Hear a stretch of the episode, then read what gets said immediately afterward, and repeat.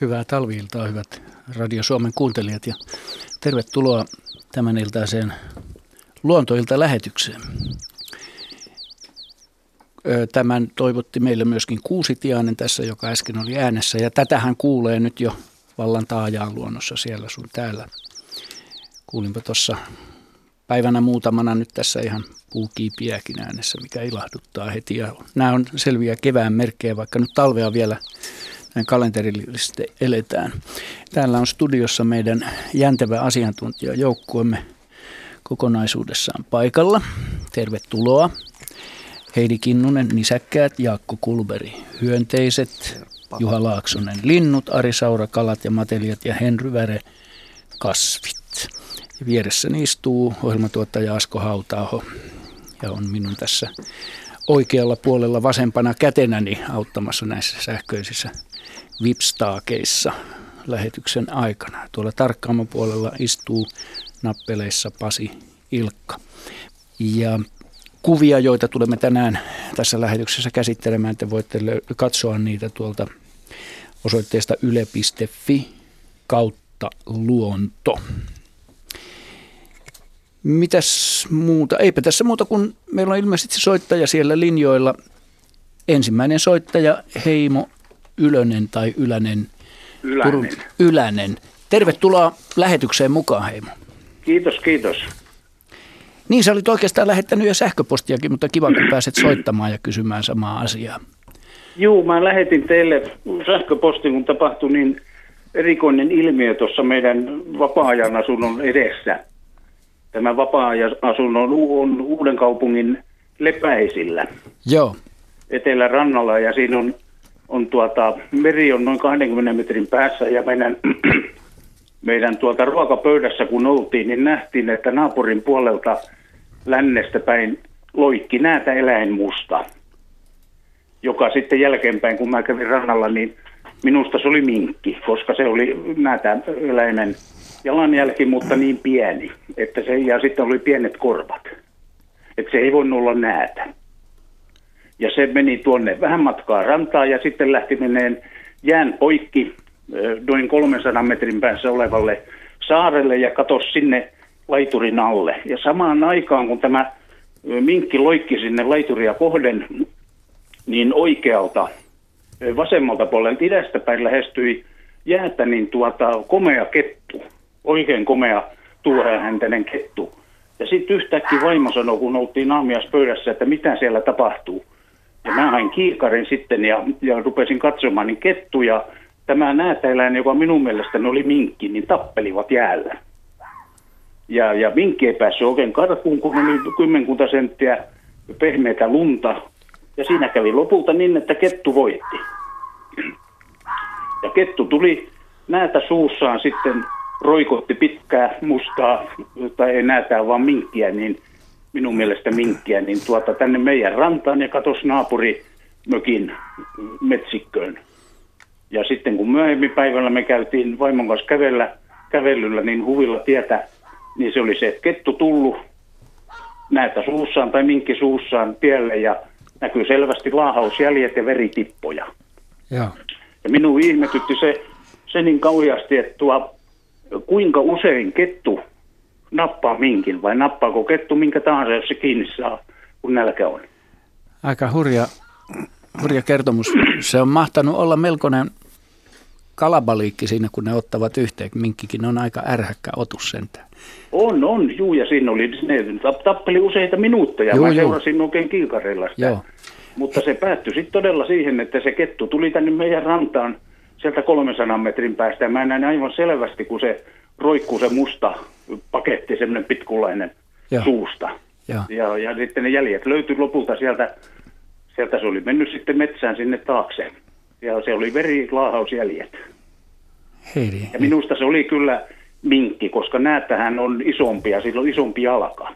Joo, ja näitä, näitä ei oikeastaan ole ihan mustakaan, vaan näitä on kyllä enemmän ruskea ja siitä näkyy helposti se kurkku. Niin, näkyy se ravatti siinä. Vaaleena, että Joo että kyllä, kyllä jos se oli musta ja näätämäinen, niin kyllä mäkin lähtisin siitä, että jäällä, jäällä menevä otus olisi minkki. Joo, ja, ja näitä varmaan, on, niin. ja näitä nimiä, näitä minkkejä. Me on nähty täällä kyllä tämän minkki tai minkkejä, mä tiedä kun ei olla esitelty, mutta että niitä on näkynyt täällä meidän rannalla, meidän rannalla ja lähisaarien rannalla jopa uimassa. Joo. Joo. Oliko teillä pilkkiöitäkin? Ei, no pilkit on, mutta mä en itse kovin paljon kalasta, että joskus satunnaisesti, mutta ei ole pilkkiöitä. Mä, mä voisin myös vahvistaa tämän havainnon. Itse mökkeilen siinä le- Lepäisten länsirannalla ihan lähiseudulla ja siellä tosiaan minkkejä silloin tällöin tavataan ja talvisi varsinkin ne kiertelee siellä ja etsii ehkä avannoilta kalaa tai käyvät rakennusten alla etsimässä jotain muuta, mutta että kyllä siellä minkkiä tosiaan pyörii. Joo, ja varmasti Joo, mökkien alta, kun Joo. löytää myyrte, myyriä ja hiiriä, niin nehän on ihan mainioita paikkoja käydä kulumassa ja etsimässä. Että se, että tuommoinen ihmeellinen sattuma sitten käy, että, että kettu saa sen jäältä kiinni, se on varmaan niin paljon helpompaa kuin sellaisessa tilanteessa, että ne olisi metsässä, jossa minkki voisi päästä johonkin luikahtamaan tai jonnekin rakennuksen alle ja niin pieniin koloihin, että se kettu ei sinne perään pääse kunnolla. Niinpä, ja siinä oli, siinä oli jälleen satanut sen verran pehmeitä lunta, että sen minkin tuota, nastajalat ei, ei tuota yltänyt. Joo, se tuli ei vähän yllätetyksi. Siinä, siinä ihan selvästi näki, että se yritti hyppiä ja pomppi, mutta, Joo. mutta ei se ketulle pärjännyt sitten. Kyllä, ja hanttiinhan ne kovasti panee ja niin kuin PP sanoikin, että ne on aika ärhäköitä otuksia, että Joo. sellaisen kanssa saa takulla olla varuillaan myös. Kyllä, kyllä, mutta onko teillä niin, tuota, teille korviin kuulunut tämmöistä, että kettu, kettu niin tuota, nappaisi minkin? En ole kuullut, että kettu olisi minkkiä saanut, mutta en pidä sitä mitenkään mahdottomana. Se on ihan sopivan kokoinen ketulle kuitenkin. Niin, niin, jos se saa pääsee niskasta puremaan, niin se on siinä sitten. Niin, ja nälkäisiähän ne ketutkin toki talvisaikaan on, että et kyllä, kyllä se on niin mehukas, mehukas paisti ja paljon isompi kuin hiiri tai myyrä, että kannattaa ihan tosissaan tehdä töitä sen kiinni ottamiseksi. Juha. Joo, se on kyllä se minkki mun mielestä se oli, koska sitten jälkeenpäin nyt tämän tapahtuman jälkeen, niin mä olen nähnyt siinä samanlaiset jäljet, mutta että mä otin kuvankin ja pistin tuon tulitikkulaatikon viereen ja se oli se jälki sitten 60, 60 milliä pitkä. Juha. Samanlainen ja se on Joo. kyllä näitä sitten. Tuossa tar- tarinassa on mun mielestä hyvä opetus, mikä monilta ihmisiltä unohtuu, että kun puhutaan pedoista, niin myös pedoilla on vihollisia. Isompi peto syö mm. pienemmän ja kun ajatellaan tätä suomalaista ö, luontoystävällisyyttä, niin monista pedoista halutaan päästä eroja samalla, kun isompia petoja vähennetään, niin pienemmät pedot runsastuu. Ja jos nyt on, niin nähdään, että esimerkiksi kettu voi vaikuttaa vähän minkkiin, vaikka tämä, tämä ei nyt ehkä ihan niin kuin normitapaus, niin kuin Heidi sanoi, että siinä on ollut poikkeuksellinen jää, jäällä oleva tilanne, mutta ihan ylipäätään niin kuin ilvekset ja sudet, niin niistä on paljon hyötyä myös, jos halutaan päästä supikoirasta eroon, että, pidetään näitä isompia. Ja erityisesti tämmöiset niin lähisukulaiset pedot, niin ne on petoja toisille. Jos ajattelee että saukkohan on monissa paikoissa minkkiä vähentänyt ihan vaan sen takia, että elinympäristö ja ehkä osittain ravintokin on samankaltaista. Ne on kilpailee keskenään, niin nämä isommat pedot pyrkii sitten poistamaan näitä he, heikompi tai pienempiä kilpailijoita sieltä omilta reviireiltään. Mm. Mieluummin, mä, mieluummin mä täälläkin rannalla kyllä komeita kettua katselen kuin minkkiä, kun minkkihän mm. tappaa vain huviksensa. Mm. Nimenomaan. Sehän oli lähes sisämaallinen tekoselta ketulta. Niinpä oli, juu. Mä, tota, niin, tä, täytyy sanoa, että mä erittäin paljon komppaan Juhaa, joka tässä, tässä asian nosti esiin. Ja, ja tota, nythän meillä on jopa luonnonsuojelulaki kautta metsästyslaki hieronnassa ollut tämä, että shakali pitäisi saada ammuttavaksi ennen kuin sitä yhtäkään kertaa edes Suomesta vielä virallisesti tapettu. Ja, ja tota, niin tämä onkin loistava paikka sanoa, että shakalihan on samalla tavalla kuin susi, niin perheryhmäotus, että niitä on useampia yksilöitä, jotka mm. elää Yleensä paikalla. Mm. Esimerkiksi muistaakseni se oli niin, että jossain vaiheessa tässä oli arvio, että Santahamina alueella on noin 200, 250 supikoiraa, mikä tarkoittaa niin kuin käytännössä maassa pesiville linnuille nolla tulosta. Mm. Mutta esimerkiksi tuommoinen alue niin olisi yhden shakaali perheen niin kuin sopiva reviiri. Eli se tappaisi sieltä kaikki supikoirat, mikä se kiinni saa. Supikoirahan ei pääse sitä mihinkään pakoon. Mm. Ja shakali taas on levinnyt pohjoiseen paitsi tietysti ilmastonmuutoksen takia, niin myöskin sen takia, että sudet on ammuttu vähin, tarpeeksi vähin tietyllä alueella Keski-Euroopassa. Ja, ja tota, tämä on hyvä esimerkki, miten monella, monella eri tavalla niin asiat vaikuttaa. Ja, ja nyt kun meillä on sitten tämä toinen hirvittävä laji, joka pitäisi kans ampua sukupuuttoon, eli, eli sika, villisika, niin luinpahan tuossa vaan saksalais äh, tsekkiläisen artikkeli, jossa oli tutkittu sikaruton esiintymistä Tsekin alueella. Ja, ja se on varsin yleinen noin puolessa osassa maata, mutta sitten äh, koillisia pohjoisosissa, missä on vähän enemmän vuoria, siellä on voimakkaat, siellä on siis suden säännöllisiä, säännöllinen esiintymisalue, missä sudet muodostaa laumoja, niin se oli niin kuin 98 prosenttia havaitusta sikaruttotapauksista oli sillä alueella, jossa ei ole susia.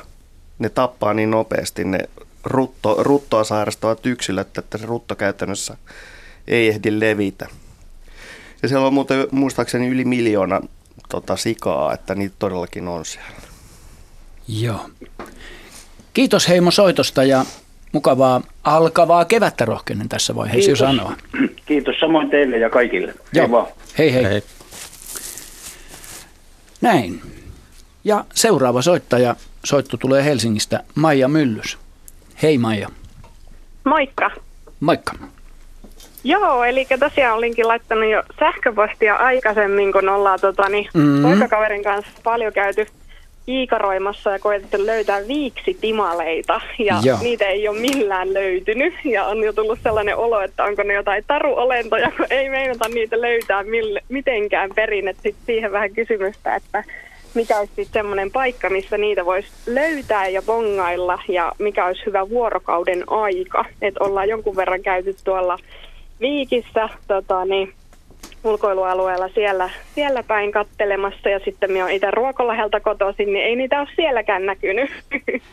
No tässä pääkaupunkiseudulla mulle tulee, ennen kuin annetaan Juhalle vuoden, tulee mieleen nyt lähinnä Laajalahti ja tuossa Espoon Laajalahti ja Villa Elfviikin puolelta siitä rannasta, niin siitä voisi mennä niitä yrittämään. Mut mitä sanoo? ääni?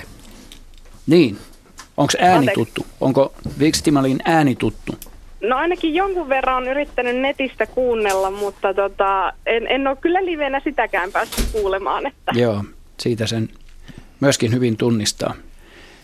Jos te tässä Helsingin ympäristössä, Helsinki-Espoaksella haluatte havaita viiksitimalin, niin retkelle joko aamulla tai illalla, aamuhämärissä. Okay. Ääni Joo. on semmoinen vähän kuin pingispalloa pomputtelisi kovalla pöydän pinnalla ping-pong. En tiedä löytyykö meiltä tuolta sitä taustalle soimaan, mutta ne ääntelee usein aamulla ja illalla aktiivisemmin Joo. ja ne nousee niihin ruokojen latvoihin ja niin voi päästä näkemään. No niin. Laajalahti ihan ok paikka Viikis, niitä on jonkun verran. Espoossa Kaitaalla on aika, aika hyvä paikka. Harvakseltaan niitä on ruovikoissa, mutta keskellä päivää ne on sitten usein siellä keskellä ruovikko, eli, eli sinne ei oikein pääse näkemään kovin, kovin helposti eikä, eikä pääse niin lähelle. Mutta ei ole taruolento, on kyllä ihan tuota yksi komeimmista. Mutta on se taruolennon näköinen, on se kaunis. Joo, se on vanhalta nimeltä partatiainen, mutta mm. sitten kun tuo koira on musta juova, mikä tuosta nokasta lähtee tummaan, ehkä enemmän viiksimäinen, niin myönnetään, että viiksitimalin nimikin menee ja timaleitahan se on, se ei ole tia, Itse asiassa viimeaikaiset geneettiset tutkimukset on vahvistanut, että se ei ole timalikaan. Mikä se nykyään on? En minä tiedä, mun mielestä se oli niin hölmö se ensimmäinenkin nimenmuutos. Että. Joo, pitää... kauniin näköinen on kuvista ollut ja tosiaan olisi kova, kova hinku päästä näkemään, mutta selvästi siis vuorokauden aika on ollut väärä, että täytyy mennä sitten mm. ihan aikaisen tai ihan myöhään. Siis se, kyllä niitä voi nähdä päivälläkin, mutta siis jos tuntee sen äänen ja blokkaa sen siitä äänestä, että kuulee, että nyt, nyt ne Joo. yksilöt, jotka on, kun on usein parvissa, niin se kuuluu tosta suunnasta ja sitten alkaa tiukasti kiikaroimaan, niin aamu ja ilta on, on niin kuin helpompi. Nyt tästä kuuluu taustalta sitä, niin kuunnelkaa. Kuunnellaan hetki.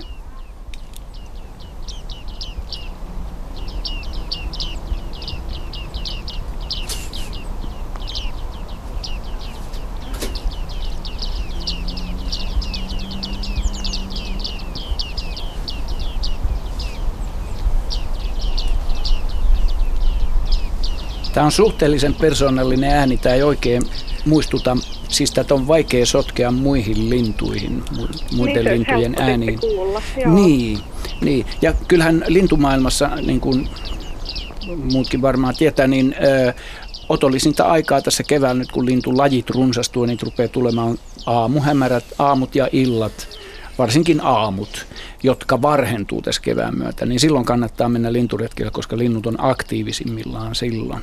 Jaska. Aivan. Mä aikana opiskelukaverini Matti Koivulan terveisiä, niin, tota, niin kanssa muutamakin kerran retkeiltiin ja Matilla oli mukana semmoinen vekotin kuin Audubon uh, Bird Caller ja nämä viiksitimalit tykkää tosi paljon. Sitten lähtee tämmöisiä niin kuin kirskahtelevia no. vingahduksia ja ne tuli katsomaan niin kuin parinkin otteeseen, että kuka siellä niin kuin vinkuu ruovikossa. Ne on siinä mielessä se on hyvä ne Elfviikin ja Laajalahden tornit, että jos menee aamulla sinne, niin sieltä voisi ehkä jopa nähdäkin ne helpommin, kun ne liikkuu. Että jos siellä on joku pitkäpyrstäinen lintu, niin se on kyllä takuu varmasti. Se niin Elfiikin puoleinen torni on hyvä, koska siinä näkyy se koko se Joo. ruovikko, laajempi ruovikko Joo, sillä puolella. samaa mieltä. Joo. Ja tämä Jaska mainitsema laite, siinä on, siinä on semmoinen metallisydän tavallaan ja puiden kehikko ympärillä ja siinä on, siinä on kova kitka ja siitä kuuluu nämä äänet ja tosiaan teho hyvin, teho myös pyrstötiaisiin ja tiaisia ja muihin. Joo, monet linnut tykkää siitä. Yhe, yksi anekdootti vielä ennen kuin mennään eteenpäin pyrstö, viiksitimalista. Mm. Tietääkö Raati tämän? Se on yksi harvoin lajeja, en tiedä onko montaa muuta Suomessa, joiden myös Suomen oloissa on epäilty. Eli, eli kun se saa kaksi tai kolme poikuetta hyvänä vuonna, niin voisi olla, että nämä poikaset, jotka syntyy aikaisin alkukesästä, Aa, niin joo. saattaisi pesiä jo syksyllä ensimmäisen kerran, tois sukukypsiä niin kuin samana kalenterivuonna kesällä. Se on, se, on, se on ulkomailla todettu, mutta Suomesta mä en tiedä, pitääkö tämä paikkansa, mutta tämä on tämmöinen yksi heitto, mikä on useissa teoksissa aina. Joo, sehän kärsii aika paljon talven mittaan niin kuin tappioita, jos tulee kovia pakkasjaksoja. Ja, ja sitä, sitä lisääntymiselle on tässä mielessä vähän sarkaakin sitten kesän myötä. Niin, että onko Juha tämmöistä todennettu Suomessa? En mä tiedä, on, tiedetäänkö sitä Suomessa, mutta, ulkomailla, mutta, mutta joka tapauksessa on monissa teoksissa, että, että tämä on mahdollista. No sitten saattaisi olla niin, että kun nyt todistetusti näyttää olevan käymässä niin, että kevät varhentuu ja syksyt pitenee, että se olisi no joo, mahdollisempaa kyllä, ja, ihan, ilmaston ihan, lämpenemisen ihan. myötä. Mutta tämä, tämä lajihan oli jo tulossa 80-luvun loppuelta, koska se rupesi niin kuin tulee, sitten tuli taas niin kuin kylmät talvet, että se oli jo Joo. tulossa ja sitten taas se niin kuin tippui ja nyt on taas uusi tuleminen. Joo, se oli se 86-87, kun se nylki sen koko Pohjois-Euroopasta melkein, että se meni Ruotsissakin melkein Joo. nollille. Että. Joo. Se oli kova talvi. Joo, tämmöistä löytyi Viiksitimallista tarinaa. Kiitos Joo, Maija. Kiitoksia paljon. Kiitoksia vinkkeistä ja pikakysymys vielä loppuun, että voiko sieltä Ruokolahden suunnalta myöskin bongailla sitten vai? Mä en nyt muista, miten noin levinneisyysrajat menee. Periaatteessa kyllä siellä varmaan on ja länsirannikolla se menee tosi korkealle tota, se, se tuota, mutta tota, Porvo, täältä tuli, että Porvoo Sikosaareekin pääsee katsomaan timaleita, että jos haluaa sinne mennä, niin siinä on hyvä paikka, mutta... Kolmas silta Sikosaareen menevällä tiellä. Hyvä vinkki, joo. Mutta, mutta siis kaikki ranta-alueet, missä on, on, on ruovikkoa, niin periaatteessa on mahdollisia. Joo. Ehkä, ehkä siellä Ruokolahdellakin joku paik- paikallinen, tietysti varmaan paremmin, Tiira, tämä lintutiedotusjärjestelmä voisi olla hyvä, mihin kirjaudutte ja katsotte, että mitä, onko siellä esimerkiksi nähty, että timali ei ole mitenkään salattu laji talvella, niin, niin, niin, niin sitä voi käyttää apuna, että kirjautuu sinne tiira.fi ja sitten viiksi timali kirjoittaa. Parikkala Siikalahti voisi olla semmoinen paikka esimerkiksi. Mm. Aivan. Kiitos soitosta ja Loistavaa, kiitoksia. kivaa lopputalvea. Kiitos samoin, moi moi. Joo, moi. Mä tiedän, että meillä on seuraava soittaja jo linjoilla ja pyydetään vähän kärsivällisyyttä. Otetaan tässä vaiheessa nyt jo äh, ensimmäinen kuvallinen kysymys mukaan ja käsitellään vähän tätä. Tämä on ihmeellisen eksoottinen ja ei mikään yleisesti nähtävä ilmiö. Alli AL on tämän lähettänyt ja tässä on vedessä tämmöisiä. Te näette, hyvät kuuntelijat, tämän yle.fi kautta luonto. Sieltä menette katsomaan, niin siellä avautuu kaunis näkymä palloista vedessä. Tammikuun lopulla näin meren rannalla Hangossa ainakin itselleni erikoisia luontoilmiöitä. En ole vastaavaan koskaan aiemmin törmännyt. Lumipalloja lillui meressä rantajään reunalla avovedessä. Niitä oli pitkin rantaa pakkautuneena jään reunaan. Heijasivat matalassa vedessä, noin 10 senttisessä, edestakaisin aaltojen mukana. Kaunis, hiekkainen pohjako niitä hieroi ja palloiksi pyöritteli. Näin tämän kauniin kuvan myötä tullut teksti kertoo ja Asko Kaivo täältä, onko nämä saman henkilön lähettämiä, tämä on täällä meidän päätteellä muitakin kuvia kuin tämä, joka, jota me tässä katsellaan.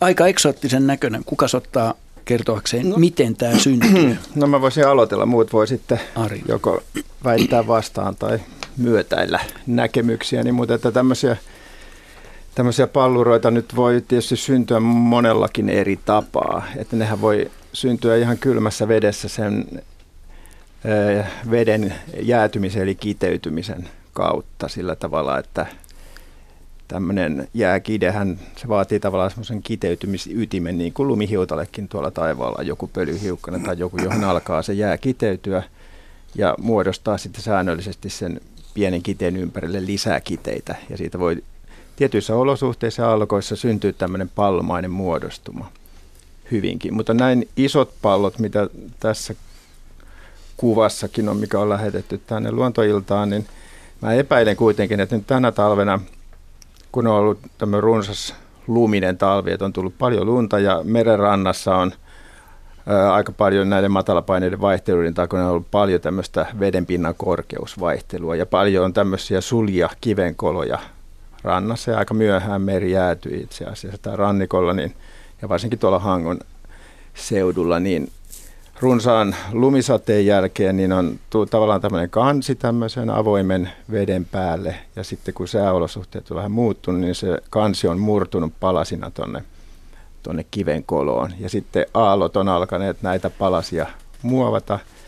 Ja sopivassa aallokossa ne pyörii ikään kuin pallot. Joskushan, jos tämmöisessä kivenkolossa tai rantamatalassa on – jo jäätynyttä jäätä, joka murtuu, niin alkaa muodostua sellaista lautasjäätä. Tunnette varmaan Joo, sen, että, on meillä ollut että tulee tämmöisiä pyöreitä lautasen muotoisia Joo.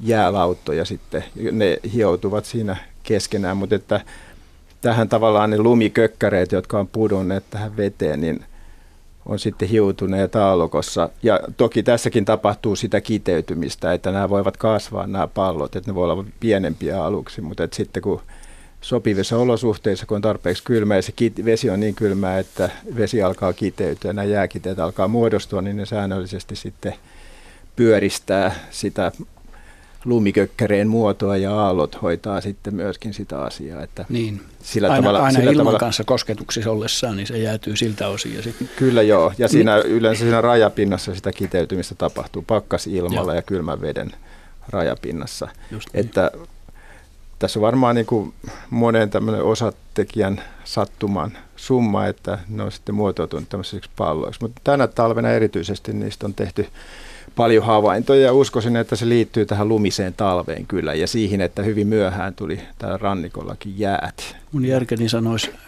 vaikka sen paljon sano, mutta sen, että siihen, siinä yhdistyy myöskin se, että yleensä pakkasilla on tyventä, mutta nyt on ollut kelejä, jossa on pakkasta ja tuulta, eli kyllä, se aallokko. Ja kyllä, ja sitten nämä matalapaineiden liikkeet on aiheuttanut tätä vedenpinnan korkeuden vaihtelua rannikolla. Niin ja että, se, että pakkasta on ylipäätään ollut aika vähän niin. pitkiä aikoja, eli, eli niin, toi meri, meri on lähtenyt jäätymään, se on heti pilannut tonne. Joo. Hmm. Et se oli just sopivasti siinä rajoilla pitkiä kyllä, aikoja. Kyllä, kyllä, kyllä että et tämmöiset ilmiöt. Mutta että sanoisin, että näissä on ytimessä, tässä kiteytymisytimessä siellä on lumikokkare, joka on sitten hioutunut aallokossa palloksi ja sitten siihen on, se on kasvanut sitten uudestaan sen uudelleen kiteytymisen myötä sopivissa olosuhteissa. Mutta onko ne tässä, näköinen. hankaako ne myöskin toisiaan? Kun Varmasti. näitä kuvia, näitä yhdistää se Joo. tekijä, että tässä on mm. ensinnäkin ikään kuin ympärillä on joka puolella tota, jäätä. Ja sitten se on suhteellisen korkeata, eli se on huomattavasti korkeampaa tästä kuin nämä pallojen yläpinta. Eli Kyllä. aina kun se osuu tänne rantaan, niin se hioo Kyllä joo, ne, ja aallokossa ne tietenkin hioutuvat niin. toisia vastaan. Ja tuossa toisessa kuvassa näyttää olevan tämmöinen hiekkapohja, jota aallokko on muotoilu, niin siinähän ne jopa vierii ihan ne pallot sitten Joo. aaltojen mukana ja paljon enemmän pinnalla tuossa. Joo, kyllä. Joo, toi on varmaan justkin sen niin kuin hiekkapohjan ansiota toi, että mehän ollaan aikaisemminkin samanlaisia ilmiöitä käsitelty täällä, niin, jotka on männyn neulaset on joo. Kyllä joo. samanlaista. Ja, joo, ja, ja männyn neulaset ja riimamaiset levät yhdessä mm. muodostaa tämmöisiä palloja ja aallot muodostaa niistä jopa jalkapallon kokoisia Joo. piikkipalloja, Joo. aika säännönmukaisia. Mutta näiden koko on varmaan jotain tennispallon ja vähän yli sen luokkaa. Vata, jotain semmoisia. No se ei tässä käy ilmi, mutta, niin se, mutta että vastaavia ilmiöitä koko. me katsottiin, katsottiin aikaisemmin Askon kanssa tuossa ennen lähetystä, niin Siperiassa esimerkiksi on ollut vastaavia ilmiöitä. Siellä on ihan koripallon kokoisesta tennispalloa siltä väliltä. Kyllä joo. on nähnyt kuvia. Voisiko joo. tällaisia itse tehdä, jos olisi aktiviteettia, niin tehdä paljon lumipalloja tietyissä olosuhteissa sopivaan paikkaan, niin kuin tiputtaa ja katsoa. En tarkoita, että tässä olisi tehty, mutta että sä, sä löytäisit semmoista olosuhteet. Kyllä varmaan, jos on tämmöinen kivenkoulu, jossa se vesi velloo tasaisesti ja sää on pikkasen pakkasen puolella ja sitten siihen tekisi lumipalloja eri kokoisia, niin varmaan ne tota, hioutuisi siinä ja kiteytyisi se pinta semmoiseksi tasaiseksi. Noihan on tommosia. Varmaan voisi tehdäkin. Jokainen voisi kokeilla sitä. Mm. Kiva värisiä, että noista vähän haiskahtaisi niin. niin se, että siinä on osin niin sitä hiekkaa. Hienon hienoa hiekkaa. Niitä on varmaan hiekkapohja kanssa ja se mm. ta- takertuu se hiekka niiden pallojen pintaa sieltä alapuolelta. Ja kun ne pyörii Joo. siinä, niin ne vähän silloin tum- tummentaa sitä koko sitä pintaa siinä. Mutta nythän kaikki nämä, jotka jää hiihtolomalle ja on rannalla, niin tässäpä teille aktiviteettia mm. ja Hienoa. kokeilua, että saako tämän itsekin syntymään. Tällaista talvi synnyttää ikään kuin taidetta. Kiitämme Allia tästä kuvasta ja kivasta siitä virinneestä keskustelusta. Kello on 18.30. Kuuntelette luontoiltaa. Numero tänne on 0203 17600 lähetykseen. Ja seuraava soittaja Lievestuoreen suunnalta meille soittaa Tauno. Hyvää iltaa. Iltaa. No niin. Minä tuota, oli Koppelosta kysymys. Joo. Eh, Siitä on muutama vuosi aikaa. Koppelo lenni keväällä auto ja katkesi siipessä. Minä otin sen ja sitten nylin sen ja aukasin. Ja kun aukasin, niin sitten mä katsoin sen munajohtimen niin siinä munajohtimessa oli 29 munaa. Mm-hmm. Pienimmät oli nuppinelampaan kokoisia siellä viimeisenä ja suurimmat oli peukalampaan kokoisia eessä. Mihin joutuu nämä munat sieltä koppelusta, jos, jos se onnistuu ensimmäisessä pesinnässä? Jääkö se sitä ja sinähän, sinähän ne vai syökö ravinnoksi vai mikä ne mahtaa? Jaa. A, Juha Laaksonen, aika, aika tiukka kysymys nyt. Siis munajohtimis, siis, siis jonkunnäköisiä munia, ei kuitenkaan Siellähän on eri, ja eri kehitysvaiheessa. Aivan joo. eri kehitysvaiheessa joo. olevia Mutta, munia. Että eihän ne, ne kaikki sieltä joo. tule pötkähdä niin, kerrallaan. Pötkähdä, että ne, siellä saattaa olla seuraavienkin vuosien munat jo kehittymässä, tai ne muna aiheut kehittymässä, ja tota, ne suurimmat vaan sitten tota, kehittyy munittaviksi asti sieltä. Montas munaa koppelo, siis metso naaras muni, eikö niitä ole melkein parikymmentä? Ei, ei kai metso muni kuin seitsemästä yhteentoista kymmenkunta munaa on niin kuin metso, metson tota, se yle, yleinen koko. Eikö ole mikään ihme Mitä? Eikö ole mikään ihme semmoinen, semmoinen määrä on, on siellä On, kyllä mä, kyllä mä ihmettelen sitä. Kyllä. Siis onhan ne periaatteessa kaikki ne munan aiheet jo olemassa sillä linnulla mm. koko iän, mutta ne kehittyy sitten munittaviksi pikkuhiljaa siellä munasarjassa. No, Samahan koskee nisäkkäitä myöskin, että nisäkkäilläkin on ne munan mu, munajohtimissa ne munat periaatteessa olemassa jo. Mutta siis milloin tämä tap, mi, milloin tää tapahtuu? Minkä, minä, missä kuussa? Ei. Milloin tämä Milloin? tapahtuu? Se on toukokuun loppu, niin mikähän tuli. Joo. Okay. Mä Karungissa asuin silloin tuolla pohjalla. Joo. Joo. Ja tuota, minä olen sitä kysellyt vähän keltäkin, mutta kellään ei ole minkäänlaista Mitä sinne on vastannut? Kerropa vähän, että mitä, mitä on arveltu sitten, kun on noin paljon. Ei, ei kukaan ole osannut vastata selvää vastata. Ei, ei, ei nämä, nämä luontomiehet täällä riistapäälliköt eikä kukaan. Ei kukaan. Mä vielä niin kiinnostaa sitä, mitä, mitä, mitä sillä munalla tarkoitetaan, siis että siellä on ollut tämmöinen Onko se alkio, niin kuin, että, että, että kuortahan ei ole ollut? Jos, se, on, jos ne no, pienimmät on nuppineulan pään kokoisia, niin, niin tota, Valanko, ne on niitä kehittyviä. Valkoisia, pieniä. joo. Niin. Ensimmäiset oli semmoisia peukalapään kokoisia kymmenkunta niin kappaletta. No oli tietenkin varalta. Sen jälkeen pitää järjestää vielä treffikki jonkun äijän kanssa ja sitten niin. vasta kun se lähtee munimaan sitä, niin se Sit alkaa tulee se Joo kalkkikuori siihen viho tulee ihan, lopu, ihan vihoviimeisenä, kyllä. Joo. Mutta sitä ihmettä, että voiko se käyttää ne hyväksi hautomaikana, kun se hautoo. Ei ne kaikki tule sieltä yhtä aikaa. Et niin. se, se muni sen seitsemästä kymmenen munaa ja sillä siistiä. Joo, loput, loput jää sinne munasarjaan, ne kehittyy sitten seuraavina vuosina. Niin, tai sitten vuorollaan. Jos, jos pesintä epäonnistuu, no se, niin, siinä niin sitten sit ne on odottamassa siellä pappila hätävarana. Niin, ja ei, ne alkaa kehittyä yritys. sitten, jos tota, noin pesintä epäonnistuu.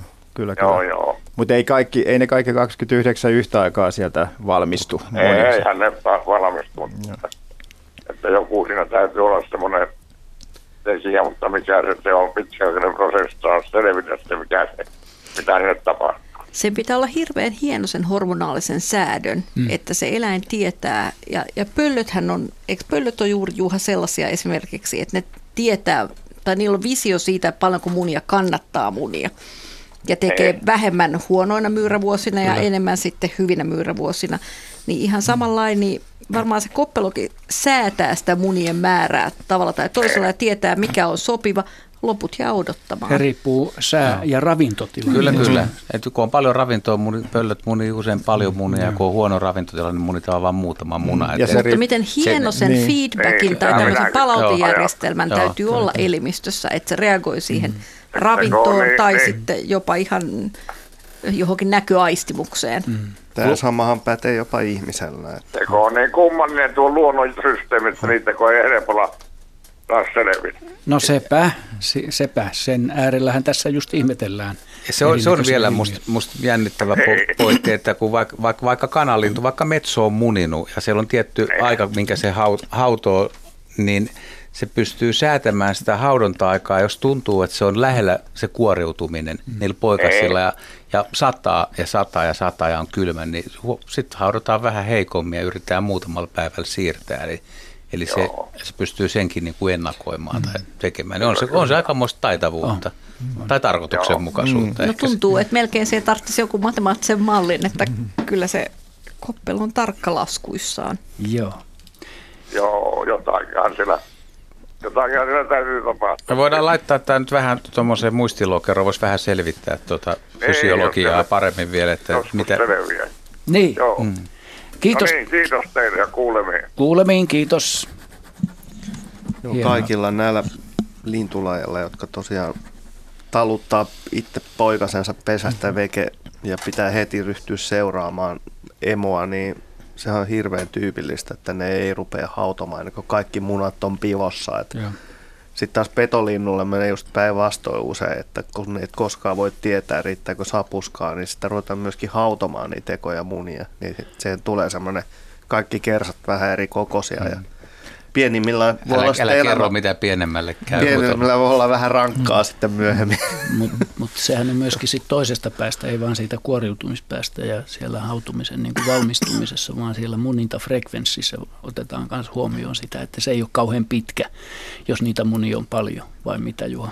No, Eli... Pääsääntöisesti pienet linnut munii yhden munan vuorokaudessa niin, ja isommat mm. kestää vähän enemmän. Mutta, niin, mutta, mutta silti se ei voi olla kauhean pitkä se. Mutta kyllähän telkätkin Kyllä, saattaa munia tosi pitkään riippuen, jos on kylmä kevät ja ne rupeaa sitten vasta hautomaan. Nehän voi olla aika kylmiäkin, niin munat täysin niin kuin kehi, kehitys on pysähtynyt niissä ensimmäisissä munissa ja sitten vasta kun se rupeaa hautomaan, Joo. niin ne alkaa kehittyä. Nimenomaan. Telkällähän on just siis esimerkkejä siis semmoista, semmoista tapauksesta, että se muna on ollut todellakin useamman päivän esimerkiksi jäätyneenä kiinni pesän pohjaan. Joo.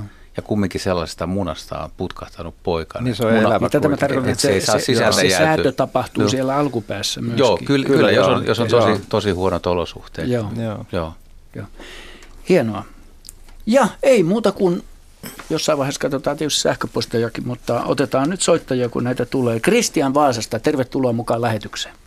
Kiitos, kiitos ja hyvää iltaa. Iltaa. Mulla on kaksi kysymystä. Ensimmäinen koskee oravaa. Mm-hmm. Mulla on tässä pihassa iso kuusi, joka kasvaa niin lähelle rakennusta, että oksat on ruvennut repiin, repiin räystäitä. Ja nyt siinä kuusessa on oravan pesä. En tiedä, onko se joku vakituinen pesä vai nukkumapesä vai varapesä vai mikä se on, mutta se on jo pari-kolme vuotta ollut siinä. Ja nyt mun on pakko ruveta kaatamaan tämä kuusi. Ja nyt haluaisin tietää, että mikä on paras aika vuodesta kaataa tämä kuusi, ettei mä nyt aiheuta katastrofia oravalle, jos silloin poikaset siellä pesässä. Joo. Et milloin oravalla on poikaset? Heidi Kinnunen vastaa Kristian, no, sulle tähän kysymykseen? Ensimmäiset poikaset voi syntyä maalis-huhtikuussa. Että Joo. sikäli, tota, tai jos ollaan, no kyllä varmasti Vaasassakin jo silloin. Ja, ja sitten sen jälkeen niitä voi olla pitkin kesää, että sen jälkeen ei enää tiedä. Ähm, niin. Mutta en mä kyllä haluaisi sitä kauheasti talvellakaan kaataa, koska mm. jos se sattuu olemaan juuri se pesä, jossa se eläin, äm, ä, eläin talvehtii ja joka on se pesä, joka on tiivistetty mahdollisimman hyväksi, niin se on kyllä talvellakin aika ikävä jekku sille. No se, se näyttää kyllä tosi, no se, se tosi kiiviltä, se ei ole, se ei ole mikään harakan pesä. Niin, mm, niin. Jaa, koska Oliko sellaisen saa Syksyllä tietenkin, niin, ensimmäinen aika. Niin, Siitähän syntyy sitten. Sitähän enää jää. Niin. Loppusyksyhän se täytyy tietysti olla. Loka-marraskuu ehkä olisi paras aika. Mm. Niin, tai ehkä jo vähän aikaisemmin, niin sitten se ehtii varata sitä. Mm. Pystyisikö sen pesän sieltä irrottamaan ja ripustamaan johonkin muualle? Hyvä, ja hyväksyisikö toi orava sen sen jälkeen? Se on, se on niin tiheä se kuusi, että sinne ei pääse ylös sinne pesälle millään. Joo. Joo. No, mutta että sen kaatamisen, niin. kaatamisen niin. jälkeen sitten irrottaa sen sieltä oksistosta. Niin. No kaatamisen jälkeen niin. kannattaa joka tapauksessa katsoa, riippumatta siitä, että niin. tietääkö, tietääkö tilanteen. Että ehdottomasti katsoisin sinne kaatamisen jälkeen, mutta joo, joo, ehkä on kollegojen kanssa samaa mieltä, että se, se syksyaika olisi kuitenkin inhimillisin inhimillisin ja varmin siinä, että, että siellä ei pieniä poikasia enää silloin olisi. Se voi Joo. jättää sitten sen pesän niin kuin kaatamisen jälkeen tyrkylle, niin se kurre mm. kyllä hyödyntää se aika nopeasti. No se on totta joo, joo mitä Jaska sanoi, että se voi kuitenkin poimia sieltä vielä ne ainekset talteen. Mm. Mä kanssa irro, irrottaisin sen sieltä kaadetun puun latvuksesta ja siirtäisin johonkin kauemmas olevaan toiseen puuhun. Se varmaan, se kauemmas nimenomaan niin. vai? Että voi va- vaimon käyttämättömät no, mutta ei, sanotaan nyt pihapiirissä, niin, olevan, niin, niin, niin, pihapiirissä olevan toiseen puun, mutta semmoisen, joka nyt ei ole siinä ihan se, seinustalla. No, tai se on vaikea, seuraavaksi niin, kaatouhan niin, alla. Vaikea se on köyttää sitä toiseen puuhun, mutta ja, ja se, senhän pitää olla sitten siinä rungon vieressä ja sen suojassa, mutta... Äm, mutta joo, sen avaamiseen mä kuitenkin mm. kehottaisin sen jälkeen, kun sen on poistanut, vai, no siirtää tai ei siirrä, sen päätöksen täytyy sitten tehdä, mutta mutta se avaamisen jännitys varmasti on juuri toi, mihin Jaakkokin vähän sanoi, että sieltä voi löytyä ne vaimon villasukat tai jotain muuta yllättävää, koska oravilla on tapana laittaa sinne muutakin kuin luonnon antimia silloin, kun, kun ne elää tuolla pihapiirissä. Sitten kannattaa huomioida se, että se on täynnä kirppuja. Että tota, no ne... sekin on tietysti mahdollista, joo. Hyvät suojavarusteet. Oliko sulla Kristian toinen kysymys sitten vielä? Joo, mulla on toinen kysymys, joka koskee Tavio-kuurnaa. Jaha. Nimittäin mä vietän joka kevät talvi kolmisen kuukautta tuolla Lapissa ja, ja 2016 panimme erityisesti merkille, että, että taviokuurnia oli ihan mielettömästi.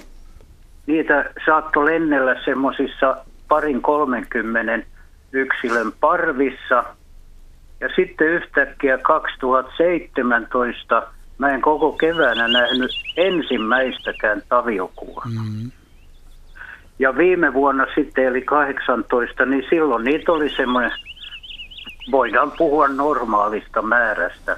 Ja nyt haluaisin tietää, mistä mahtaa johtua tällainen valtava ero niiden esiintymisessä. Oliko nämä sun havainnot ö, samalla paikalla tehtyjä? Samalla paikalla, mm. juu. Juha miettii Joo. ja puhuu S- silloin, silloin, kun on hyvät pesimävuodet, tulee, on, on paljon lintuja, paljon poikasia ja sitten on vähän siemeniä, niin niillä on joinain vuosina merkittäviä vaelluksia. Silloin niitä näkee, näkee täällä etelässäkin monin Joo. paikoin.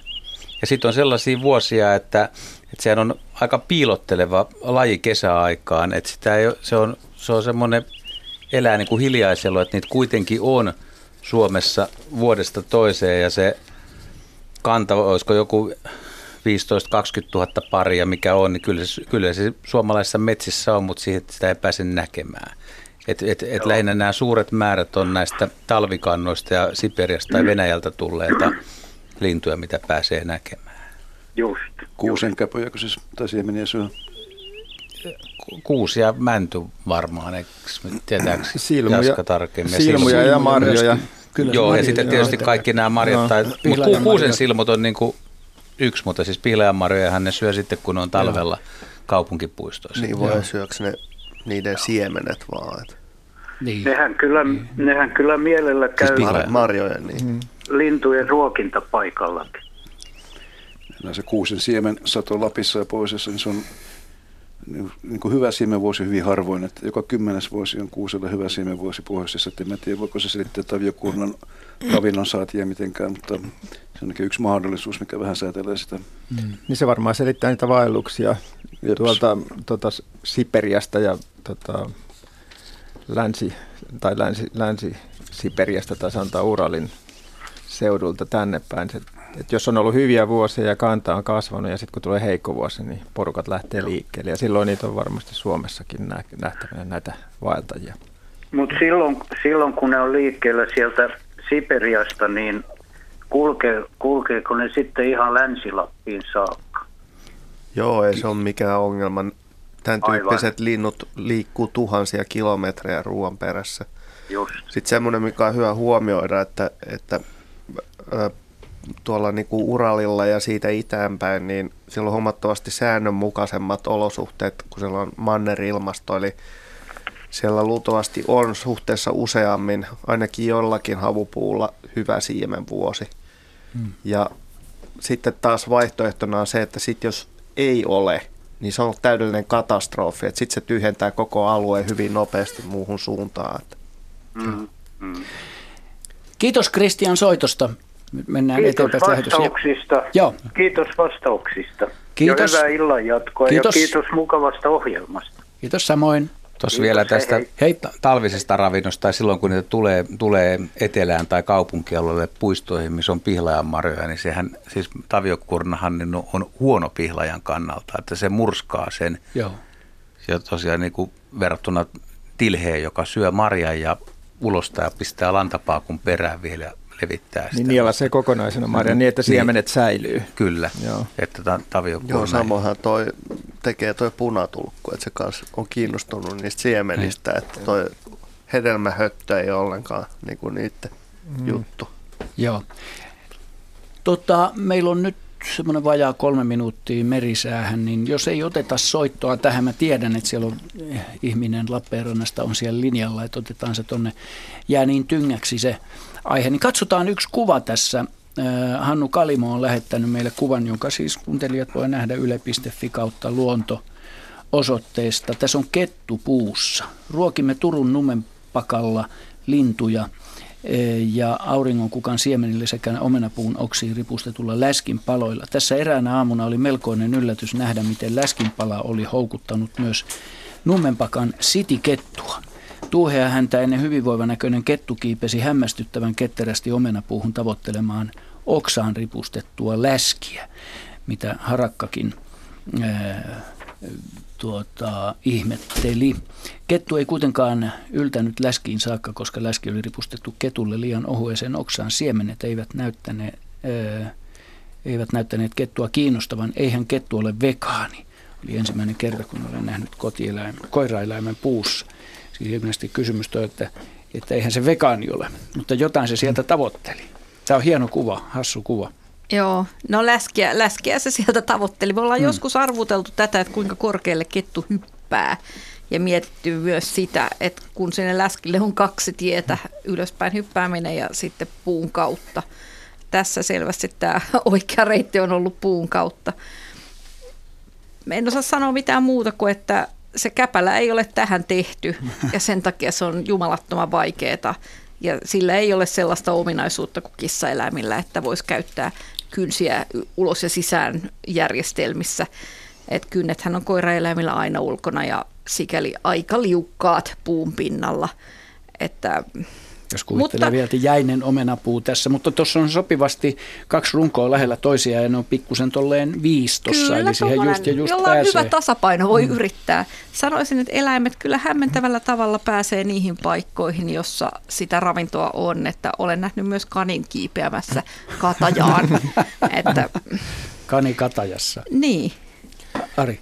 Mutta kyllähän kettu on aika muniruokainen, että kyllähän se syö marjoja ja sieniä, omenoita, tämän tyyppistä. Kyllä, että ei, ei se Joo. nyt tota, no, ihan pelkkä lihansyöjä ole, että siinä mielessä niin Mutta, jos ei nyt vegaani, niin ihan pelkästään niin tarpeen vaatiessa kyllä, mutta että tämmöinen sekasyöjä kuitenkin. Ja onhan se utelias, jos sillä on mielenkiintoinen tuoksu, niin se menee katsomaan ainakin, että kyllä. Oo, mutta läskin perässähän tässä joo, kuvassa ollaan, ollaan ihan selvästi. Kyllä, joo. Tuossa on vaarana jäädä käpälälautaan, että jos ne rungot menee näin ja no, liukastuu ja Näin on. Käpälälautaan. Mm. Otetaan tähän yksi sähköinen kysymys väliin Arille. Tämä tulee Ratasaaressa Pälkäneveden äärellä. Meillä oli laituri lahna, viisi vuotta olettaakseni sama lahna. Hauki oli napannut sen selkäevästä palan, kun laiturilla käveli puurokattilaa pestessä lahna ui aterialle. Valitettavasti kyseistä olevasta lahnasta ei ole valokuvaa. Ja kysymys kuuluu nimimerkiltä kuuntelija, mahdollista se oli vai oliko? Siis ilmeisesti se, että se oli sama lahna. Kyllä se, kyllä se mahdollista on. Kalathan oppii siinä, missä muutkin elukat. Varsinkin jos niitä ruokitaan, niin ne kyllä ehdollistuu tämmöiseen ruokintatapahtumaan ja kaurapuurokattilahan on lahnalle aika hyvä, hyvä tota noin, tai se jämä, mikä siitä jää, niin hyvää ravintoa. Se on osittain, osittain kyllä kasvissyö, jos se nyt lahna oli. Moni muukin tämmöinen lahnan sorva esimerkiksi sopii myös hyvin ja se on vielä enemmän tämmöinen kasvissyöjä kuin lahna, että tota, sorvakin voisi olla kysymyksessä, mutta että luultavasti siinä on sama yksilö. Nehän kyllä myös kalat jossain määrin oppivat toisiltaan, että ne ikään kuin siinä voi olla tämmöinen oppimistapahtuma kyseessä, että jos, jos joku lahna näkee toisen käyvän puurokattilassa, niin kohta se menee itsekin sinne ja se on niin kuin tavallaan opittu sen toisen mm. käyttäytymisen kautta se, se ravinnon etsiminen. Ja varsinkin just tämmöisillä parvikaloilla, mitä lahna on, niin se on, ne seuraa hyvin tarkkaan toistensa käytöstä, että jos joku löytää jotain, niin kohta ne kaikki muutkin löytää sen saman, saman ravintokohteen, että aika tyypillistä, mutta kyllä se voi olla ihan se samakin yksilö, en mä sitä epäile. Lahnat nyt vaeltelee jonkun verran, mutta tota, ei ehkä kovin laajalla alueella. Tietysti kutu ja nämä syönnösalueet saattaa olla aika kaukanakin toisistaan, mutta ainakin kesäaikana ne pysy, on aika paikallisia kuitenkin. Joo. Että semmoista. Kiva havainto. Otetaan soittaja mukaan lähetykseen. Lappeenrannasta meille soittaa Ville Törmälä. Moi Ville. Terve, terve ja kiitos kun pääs lähetykseen. Kiva kun tulit soittamaan. Mitä haluat kysyä? No kysymys on tämmöistä, tämä menee tuonne parin kolmen vuoden päähän, eikä liity Lappeenrantaan, vaan oltiin tuolla mökillä Pudasjärvellä. Lähettiin sitä mökin lähistöllä olevalla hirvisuolle sitten kävelemään pitkospuita pitkin. Mm-hmm. Ja tuota, tultiin semmoisen vähän märeempään kohtaan siinä pitkospuitten varrella. Ei siinä mikään lampi ollut, mutta semmoisia pieniä niin kuin vesilammikoita oli. Ja nähtiin, että joku sen liikahti, ja kun sitten tarkemmin katsoa, niin sitähän löytyi kala. Ja tuota, yritettiin sitä kuvakin ottaa, saatiin me joku kuva, mutta se oli tosi huonolaatuinen se kuva ja mutta ei me oikein saatu selvyyttä siitä, että mikä kala se oli ja miten se, mitä se kala teki keskellä suota. Joo. Vaikuttiko se tota isolta vai pieneltä kalalta?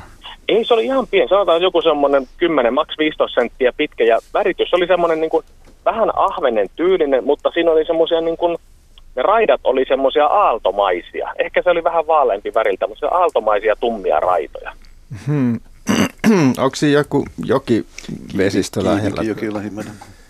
Öö, ei siinä, siis se, se suo on tosi iso suo. Joo. Tuota, no, niin ei siinä niin varsinaisesti sen suo, suon vieressä kyllä mun tietojen mukaan, että onhan niitä järviä siinä lähettyvillä tietenkin. Mutta, mutta siinä niin kuin näköpiirissä kyllä ei ole mitään. Mm, joo, vaan mietin, että tota, siis kyllä se varmaan ihan oikea havainto, että kala siellä uiskenteli siellä tota, lampareessa, mutta että minkäla- sitä nyt ajan takaa lähinnä, että minkälaisia semmoisia niin oikeita kalavesistöjä sinne olisi lähipiirissä, sen, sen suon läheisyydessä, jotka voisi esimerkiksi kevättulvien yhteydessä olla yhteydessä näin tänne suohon. Nämä vedet siis. Pesikö siellä lokkeja siellä suolla? Öö, ei mulla ainakaan tietoista ole. Mm. Pitäisi varmaan kysyä äidiltä tai sukulaisia, ketkä siellä päin jo enemmän, mutta tuota, en, en mä ainakaan missään niin sanottavissa määrin niitä lokkeja on nähnyt kyllä. Joo.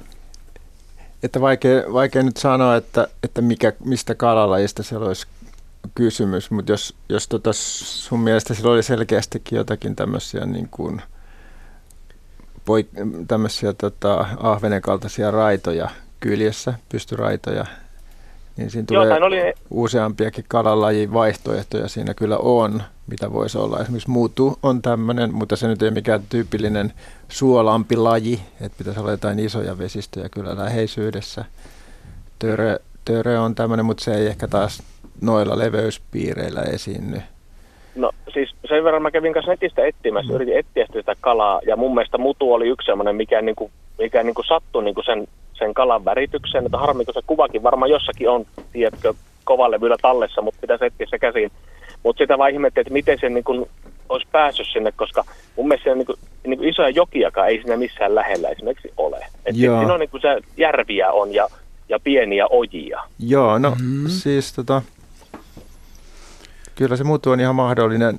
Siis tuommoisella suoalueella, niin siellä, siellä voi olla tavallaan niin osa, osa niistä vesistä on sen rahkasammalmaton allakin sillä ja. tavalla, että vesi saattaa virtaillakin siellä, siellä tota, ja sitten siellä saattaa olla ja muita tämmöisiä, jotka aiheuttaa semmoisia näkymättömiä tavallaan sen rahkasammalkerroksen ala, alapuolisia ve, vesiä, liikkuvia vesiä, joita myöten sitten kalat myöskin voi sinne.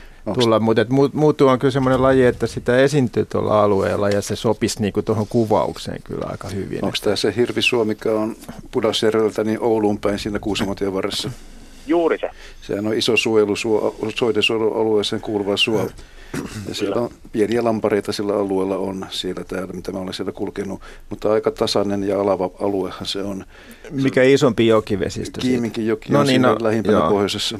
Joo, että siellä kyllä mutua varmasti on, että siinä mielessä se voisi olla muuttu, mutta että minkä takia se nyt oli just siinä suolampareissa, niin sitä en osaa Sik, sanoa. Siksi mä kysyinkin, että onko näkyykö kolonia, koska niin mm. noilla seuduilla on kaikkia sellaisia muitakin lintuja, jotka saattaa vähän säikäyttää niitä. Ai niin, että niin se lokki olisi kantanut sen Lokilla olisi ollut kala suussa ja sitten kun se mm. paikalle lentää vaikka muuttohaukka, niin se kala jää kyllä kuin jokisen eväät siihen paikkaan ja lintu lähtee vauhdilla. Mm, myöskin kalatiiroja, kalatiirothan kanssa mm. kanniskelee kaloja ja saattaa pudottaa niitä sitten johonkin. Siinä pitkospuiden varrella mun muistaakseni ei mitään sen kummempia lampia kyllä ole. Onko se aapa vai keidassua? Enemmänkin aapa. Onko sillä mitään tekemistä esimerkiksi näillä virtauksilla, Jos se että olisi, miten se kala jos... ajautuisi sinne?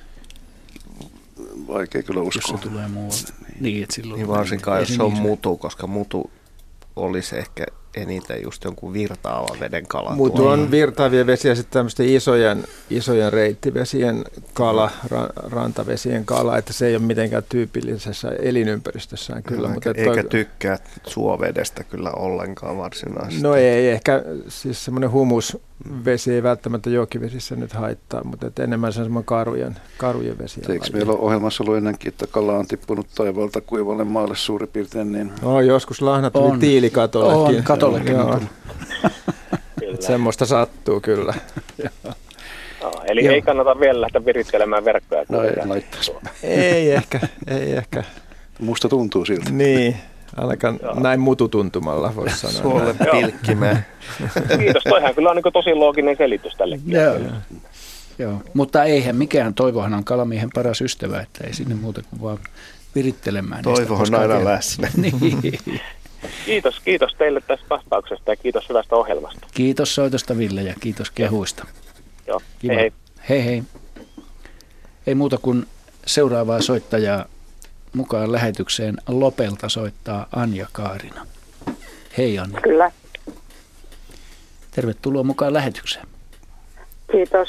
Mulla on, ihmettelen sitä, miten pikkulepinkäinen oli 22.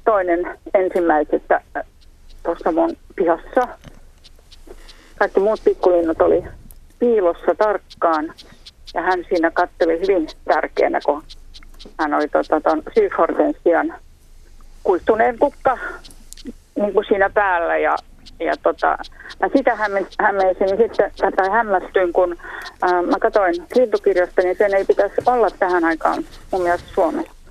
Pikemminkin isolanius, eli isolepinkäinen iso, voisi olla, mutta joo, joo, joo, mä tiedän, mutta, mutta tämä aika suosisi kyllä pikemminkin isolepinkäistä.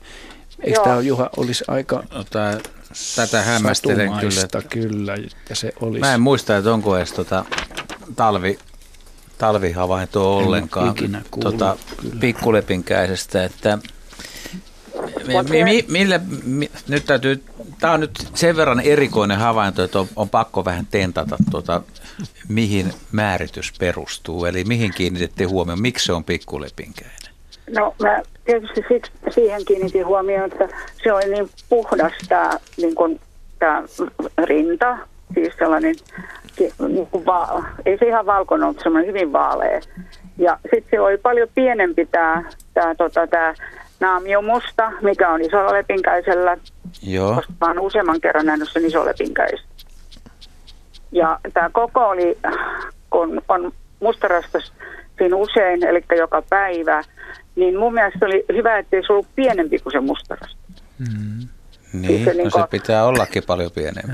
Pikkulepinkäinen on reilusti mustarastasta pienempi. Niin joo, mutta se, että se, sillä se riippuu sitten miten, miten, mistä kulmasta, niin kun mä, mä katoin sitä, mutta se, että siksi mä, siis heti tietysti sen jälkeen, kun se siitä oli niin kun sitten hävinnyt, niin mä kaivoin vielä kirjan uudelleen, mä olin katsonut myös sitä kiikareilla.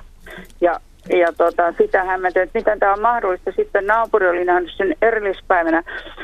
Lentänyt ihan niin kuin tuosta auton ohi, koska tässä on, siinä kohdalla oli vielä 60 kilometrin nopeus, sitten tässä mun kohdallahan on jo sit enemmän, jos tuossa maantiellä niin, niin tota, tässä, niin kuin kilometrin tästä tuonne Viisnolselle päin se oli nähty ja siellä isäntä oli ehdottomasti sitä mieltä kanssa, että se oli pikkulepinkäinen. No näittekö te sen selä, selän? Minkä värinen selkä silloin oli? En nähnyt kunnolla sitä selkää näin siitä sivusta vaan ja sen, niin kuin, sen, että se päätään käänsi, että näin sen. Ja se oli hyvin, mun mielestä paljon lyhyempi se, sen musta naamio viiva, mikä sillä niin kuin on. Tota... en, sitä vasta mä niin kuin hämmennyin, koska – että tähän aikaan vuodesta, mitä se on mahdollista. Ainoa on sitten se, että maailma sekoittuu näiden tuuten vuoksi, että ne ajautuu tänne. Kyllä se tuota varmaan olisi havaintoa jollain ei, muulla, no joo, jostain muualtakin Yleensähän pitää jos... vastata sille, että kaikki on aina mahdollista ja, ja se, siihen on, on niin kuin olemassa jotain perusteitakin, mutta tota, mä en kyllä valitettavasti ihan vielä taivu siihen, että olisi pikkulepinkäinen. Se, se, se olisi erittäin poikkeuksesta harvinaista, että se, olisi, se on etelä, siis menee tota Itä-Afrikkaan ja ihan eteläiseen Joo, Afrikkaan asti, se on pitkän sitä. matkan muuttaja, mutta Mutta se, että te sanotte, että sillä on vaalea vatsa, niin sekään ei nyt, silloin te pitäisi ehkä myös sanoa, että määritin sen naaraaksi. Koska koiras on ruskeaselkäinen ja aika tummahkovatsainen ja harmaapäinen ja Tota, Onko kuitenkin nyt mahdollista, että tässä voisi olla kyseessä niin kuin pienikokoinen isolepinkäinen? No, siis sit se täytyy olla tosi paljon pieni verrattuna siihen, mitä mä oon aikaisemmin nähnyt, että siis se olisi niin kuin kääpiö siihen isoon nähden. Niin. Se tota, iso, sitähän... iso lepinkä, sillä on pitkä pyrstö, se on niin kuin iso lintu, se on 24 senttiä, se on niin kuin hyvin reilu niin vaaksa niin kuin nokasta. Ei ollut niin pitkä. Mm. Niin, tämä olikin kääpi. Pikkulepinkäinen on, on 18 senttiä. Joo, nyt mun mielestä mä kuvittelin, että se olisi ollut niin kuin vaaksan mittainen. että jos nyt ajattelee siitä, pitääkö siihen huomioon nokka ja se pyrstö pitää tietysti ottaa. Niin. Muistan tarkemmin se kirjoittaa. Mä olin vaan kirjoitin ajan, koska se oli, kun se oli 11.30. Mitä se muuten teki siinä vielä? Se katseli, siis hän oli hyvin tärkeänä. Hän päätään keinotteli ja katseli, katseli tota, ja tämä siis tämmöinen, kun ei ole katkaissut näitä, näitä tota, syyshortensian oksia, niin taka, siitä missä on kukka ollut, niin hän istui siinä. Ja ke, vähän niin kuin keinutteli, koska se on semmoinen taipusa niin ja ei se niin kuin, mun mielestä hän tiiraili, koska siinähän mullahan on paljon lintuja ja sitä mä myös, äh, siinähän sanottiin, että, että tota, se saattaa syödä myös pikkulintuja. Joo, kyllä tulisi ruokintapaikalle, niin kuin isolepinkäinen tulee ilman muuta ja pikkulepinkäinenkin on aika petomainen, mutta mut, mut, Heilutteliko se pyrstöä? kyllä siis hän niin kuin keinotteli siinä, kun se oksa oli semmoinen taipu, tai, taipusa. Hän ihaili maisemaa mun mielestä. Joo, siis pikkulepikään hän tekee hyvin terhakkaita liikkeitä pyrstöllä. Siis se todellakin veivaa sitä kunnolla. Joo, ja just se, että mä näin, koska se oli niin kuin sit silleen, että se, mä en nähnyt sitä sitten niin kuin kokonaan sen selkää, se on, se on ihan totta kyllä, mutta, mutta tämä vaan mä, kun, sit kun mä katsoin vaan niitä mulla on viisi lintukirjaa, mä jokaisesta sitä yritin katsoa ja mä päädyin kyllä itse siihen pikkulepinkäseen.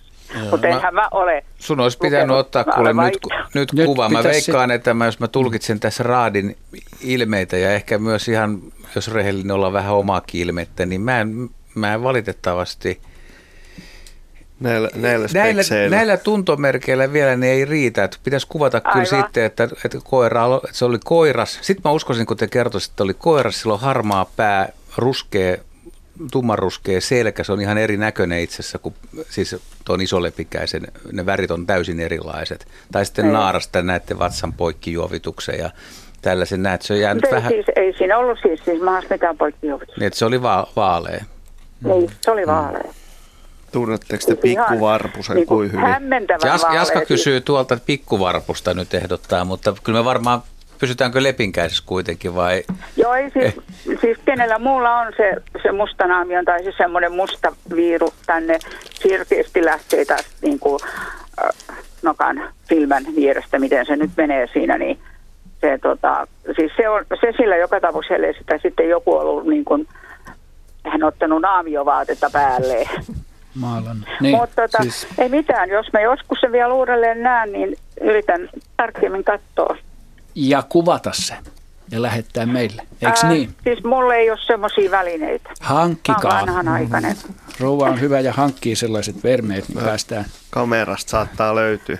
Päästään hajulle lajista. Ei kun anteeksi, mä puhelimesta, sori. No niin. Kiitos soitosta ja mukavaa alkavaa kevättä.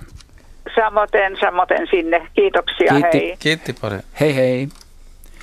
Joo, ei se tässä Tuleeko kellekään mieleen vielä, jos olisi niin kuin joku, joku muu, millä, millä, siis kun puhutaan kumminkin tuommoista pikkuvarpun ju, juovasta. No tästä tulee nyt niin. Rosvonaamari ei ole oikein kuin ei, ei kivitasku, ja se on ihan yhtä kova on, tähän talvi, talviaikaan. Se on siinä, se mikä hämää, että, että tota se mutta mut, tota, tämä kuuluu näihin arvotuksiin, mitä tulee lintumiehelle näissä hankalissa olosuhteissa. Tunturi kiurulla olisi muuten semmoinen naama. No, mutta se ei istuisi puussa ja ei, keikuttelisi. Se, se, se nimenomaan, vaikka nyt nähdään, kun se on nykyään harvinainen, niin itsekin on aikoinaan tuolla Niskalas katsellut omenapuusistuvia tunturikiuruja. Että kyllä se on periaatteessa mahdollista. Mutta kun se on siinä... kuitenkin porukalla sitten talvella. Että ei, onhan nyt yks, yksinäisiä. Suku, Nykyään on yksinäisiä, kun niitä on sukupuuton partaalla. Niin, tämä nyt on ihan heitto, mutta... Tota, no se on ulkonäöllisesti, jos niin, ajattelee niin, noin. Niin, tuli mutta mieleen sitten, yhtäkkiä. Tota, mutta, Ehkä se on joo. kuitenkin kalliokiuru vaan sitten. Niin, joo. Siis Aha, Suomen niin. Kyllä, kyllä me, nyt alkaa mennä nyt, semmoisille nyt tasoille, niin pahaksi, että nyt lähdetään, mennään, pysytäänkö edelleen kuitenkin miniatyyri isolepin käsissä? Pysytään vaan, se on kaikista todennäköistä. Mitä sanoo Arja Henry? Ja Heidi. Hohoja. Joo, hyvä. Siihen on hyvä lopettaa. Kuuntelette luontoiltaa kaikesta huolimatta, hyvät kuuntelijat. Ja pysykää linjoilla ja kuunnelkaa edelleenkin. Lähetystä on vajaat 40 minuuttia jäljellä. Ja seuraava soittaja on Seppo Mäkelä Etelälahdelta. Terve Seppo. Terve. Mitäs haluat meiltä kysellä? No ensinnäkin mä sanon, että ollaan tässä mikä Vähäjoki ja Luhtajoki laskee, tämä on erittäin sellainen hedelmillinen luontokohde. Ja tota, no meillä on kaiken näköistä. Mulla on ensimmäisenä toi Terhimäkelän on naapurin miniä, niin tota, kun on sellainen rusakko, mikä nousee takajalolle ja jää koirat pois. Hyvä. Ja, ja sama rusakko ajaa sitten tota pampit pois, eli nämä pikkupeurat. Että Joo. Ja tätä sä ihmettelet vai haluatko kysyä jotain? Niin, että mi- miten, miten on, on joku, onko joku niin vahva, että esimerkiksi rusakko, että kommentaa pampit ja koirat pois reviiriltä. No et sä, justhan sä tunnut kertovan sellaisen mahdolliseksi, mutta, mutta jos mietitään, miten se on. Joo, että se on ikään kuin poikkeuksellisen aggressiivinen.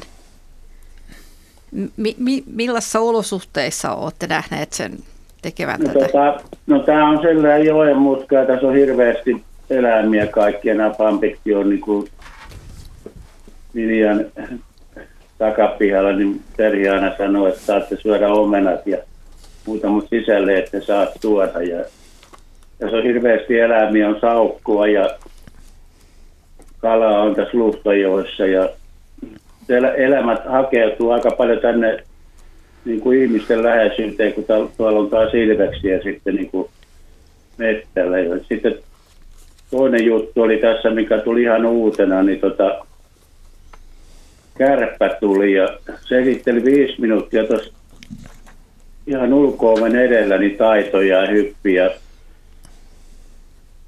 Tämäkin oli ihan uutta, että mistä tällainen johtuu, että kärppä tulee esittelee taitoja ja piruettia ja sitten, sitten häviää. Heidi Kinnunen kertoo nämä syyt tota, näihin. Ennen kuin Heidi vastaille, mua kiinnostaa se, että minkä koiran tämä rusakko ajo pois, siis rodulta. No, no se nyt Chihuahua. oli Labratorin noutaja. Niin, ettei susikoira ostettu, mutta, mutta se, että, että tämä ajo kauriit pois, että se mm. aina kauriit pysähtyi, niin rusakko nousi pystyyn ja katto, katto tuimasti ja sitten taas, taas se ajoi niitä pois. Ajo ne pois sitten loppupelistä.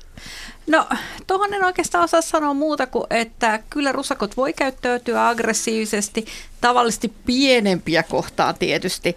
Että kyllä me ollaan niin kuin kaupungissa nähty sitä, että rusakot ja kanit ottaa yhteen.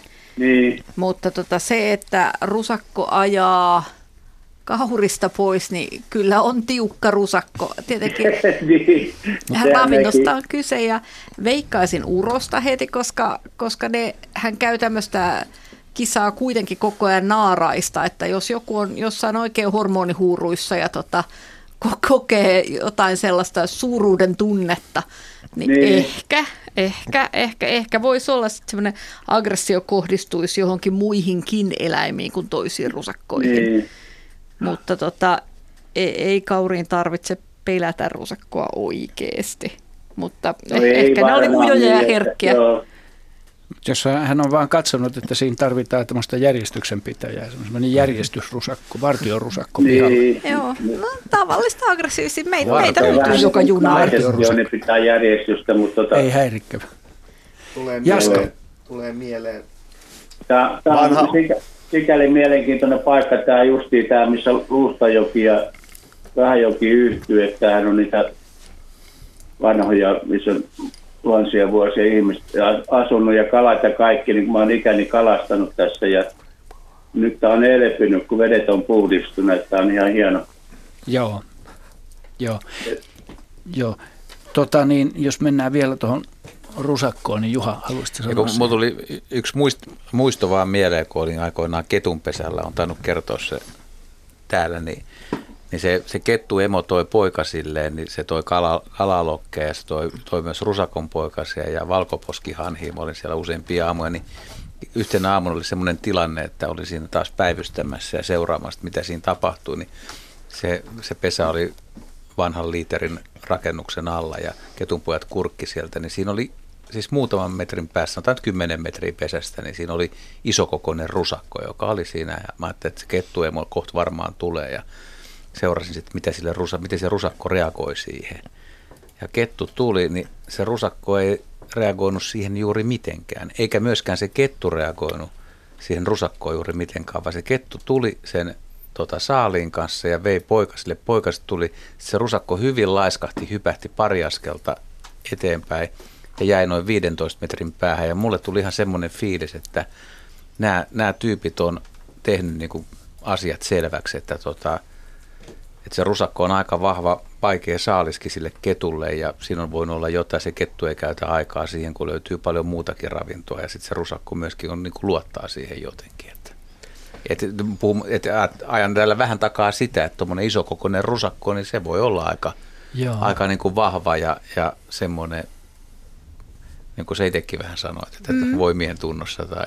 Mm. Kyllä. Ja, ja kyllähän ne urokset, silloin kun kiima on pahimmillaan tai parhaimmillaan, ihan kuin miten vaan haluaa ajatella, niin tota, ne ottaa aika tiukasti Ai, yhteen ja niillä on ja tiukat, ruiskua. Joo, mm. ja niillä on tiukat reviirit ja tämmöinen tämmöinen tota Labrador, vaale, vaalea Labradorin ja saattaa olla tämmöinen mm. ylisuuri ärsyke tämmöiselle urokselle ja se voi hyvinkin uhmakkaasti esiintyä siihen, jos ei se koe sitä uhkaaksi. Oo, ne tottahan on, että ne tottuu mm. tiettyihin juttuihin, että jos se kettukaan ei ollut koskaan hyökännyt tai labbis ei ollut koskaan mm. hyökännyt, niin sitten ehkä... Niin sitten ei tarvitse välittää. Niin, ei mm. tarvitse välittää. Niin no, siis mä, mä veikkaan, että se on opittu juttu. Niin, että, kyllä, eläimet, kyllä niin kuin osaa, osaa arvioida sen, että kuka ottaa hommat hanskaan ja kuka ei. Että se labbisko on mennyt sinne häntään heluttaa, niin mm. sehän saa pataansa normaalilta peto, tai niin kuin tavalliselta kasvissyöjäeläimeltäkin. Melkein kasveiltakin. ja, no, no, ja tota, mä, mä komppaan kanssa Juhaa, koska mäkin olen nähnyt, kuinka niin nuori ketunpoika saa kyytiä rusakolta. Se juoksi sitä pakoon ja pitkälle. Joo. Ja se, mikä mua tästä tuli aluksi mieleen, oli tämä vanha tota, niin, brittiläinen, brittiläinen mukamas lastenkirja, jossa niin kuin väkivaltaiset kaniinit, ja, eli kaitsikossa suhisee, kun tämä nyt oli. Ei, kun, anteeksi, ruohometsän kansa, jossa, tota, jossa tota, nämä sotilasarvoltaan siitä sun tätä kersanttia ja niin poispäin olevat ö, kaniinit piti näitä rusakoita hyvin ongelmallisena porokkana, kun ne oli niin paljon suurempia ja vahvempia. Mm. Joo. Sopii lukea, jos haluaa traumoja kakaroille, niin Joo, mm. nyt mentiin. Jo. Tässä vaiheessa kannattaa kiittää Seppoa soitosta ja Lapasesta lähteneestä keskustelusta. Ja yksi lintulaji viitaten äsken tuohon pikkulepinkäis kysymykseen on erittäin hyvä ja varten otettava vaihtoehto, jonka Eeva on sähköpostilla täällä lähettänyt. Se on pähkinänakkeli. Mehän Joo. oltiin unohdettu silmä se ohjus, ohjas, se ei se ohjasjuova. Ja... Ei se ole mikään rodolla, ei kun mikä se nyt oli, Latvassa hillumassa. Mutta kyllä se keikkuu, mutta, no, mutta se, joo, ei se on hyvin, joo. se on nyt niin kuin muistuttaa kaikista eniten näiltä kuvailuilta ominaisuuksilta. Siis silloin se näki tota, niin kuin itäisellä kaverilla niin va- vaalea vatsa. Ja se, on, se olisi, siinähän tällä asiatikalla, niin se, se on ainakin niin kuin isolepinkäisen olo. Niin kyllä mä niin kuin se, siitä saan ja kiinni. Joo, niin Jaska on kyllä myös oikeasti, se nyt ei ihan siellä... Niin, se olisi kyllä rodo... jossain vaiheessa jo. tullut alas sitä jotain puurunkoa niin. siinä. Takuu Joo. varmasti, se olisi ollut Mutta jos, jos hetkellä tulee, joskus ne tulee silleen, että ne tulee noja ruokinnalle. Ja, niin. Joo. Älä sano, mm. mutta, mutta se, niin. on, se on erittäin Eelolta joo, erittäin joo. hyvä huomio. Hei, lisää vaan, tota, mitä mieltä olette lisää tästä, koska tuota, tässä on kaikki Veikkauksia. vastaukset, voi olla oikein.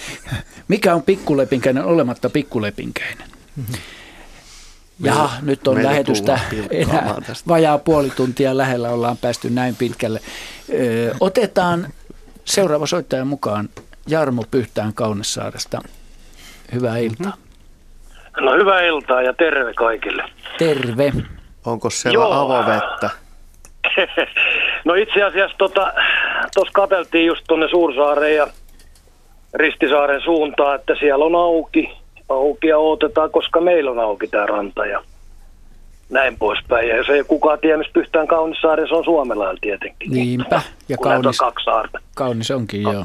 Sekin. Joo, niin tota, mulla on semmoinen kysymys, mä oon nyt pari, pari vuotta asunut täällä, kun eläkkeellä on, ja mulla on toi syöttö päällä tuossa niin kuin kaikille.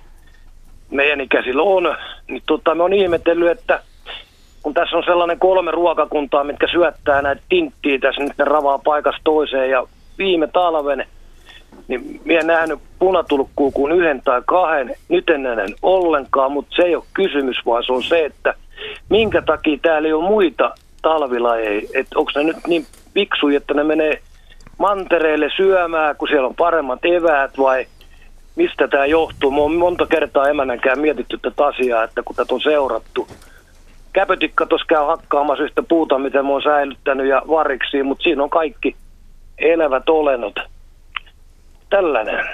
Siis vähän, vähän ruokintalaudalla tavaraa. Eli tali, on. mitä sulla olisi? Talitiainen ja... Mulla on sekasäkki ja niin, mutta... mitä nyt normaali, mutta ei mulla käy kuin talitintti. Mutta se on sellainen omituinen otus, että kun tämä on tämä eteläpuolen kylä, missä me asutaan, niin tässä ei ole kun linnuntietä niin 5-700 metriä talosta toiseen, niin ne, ne vissi etsii paremmat eväät. Ja ne välillä käytää, sitten ne häipyy, sitten taas tulee, mutta ei muita näy.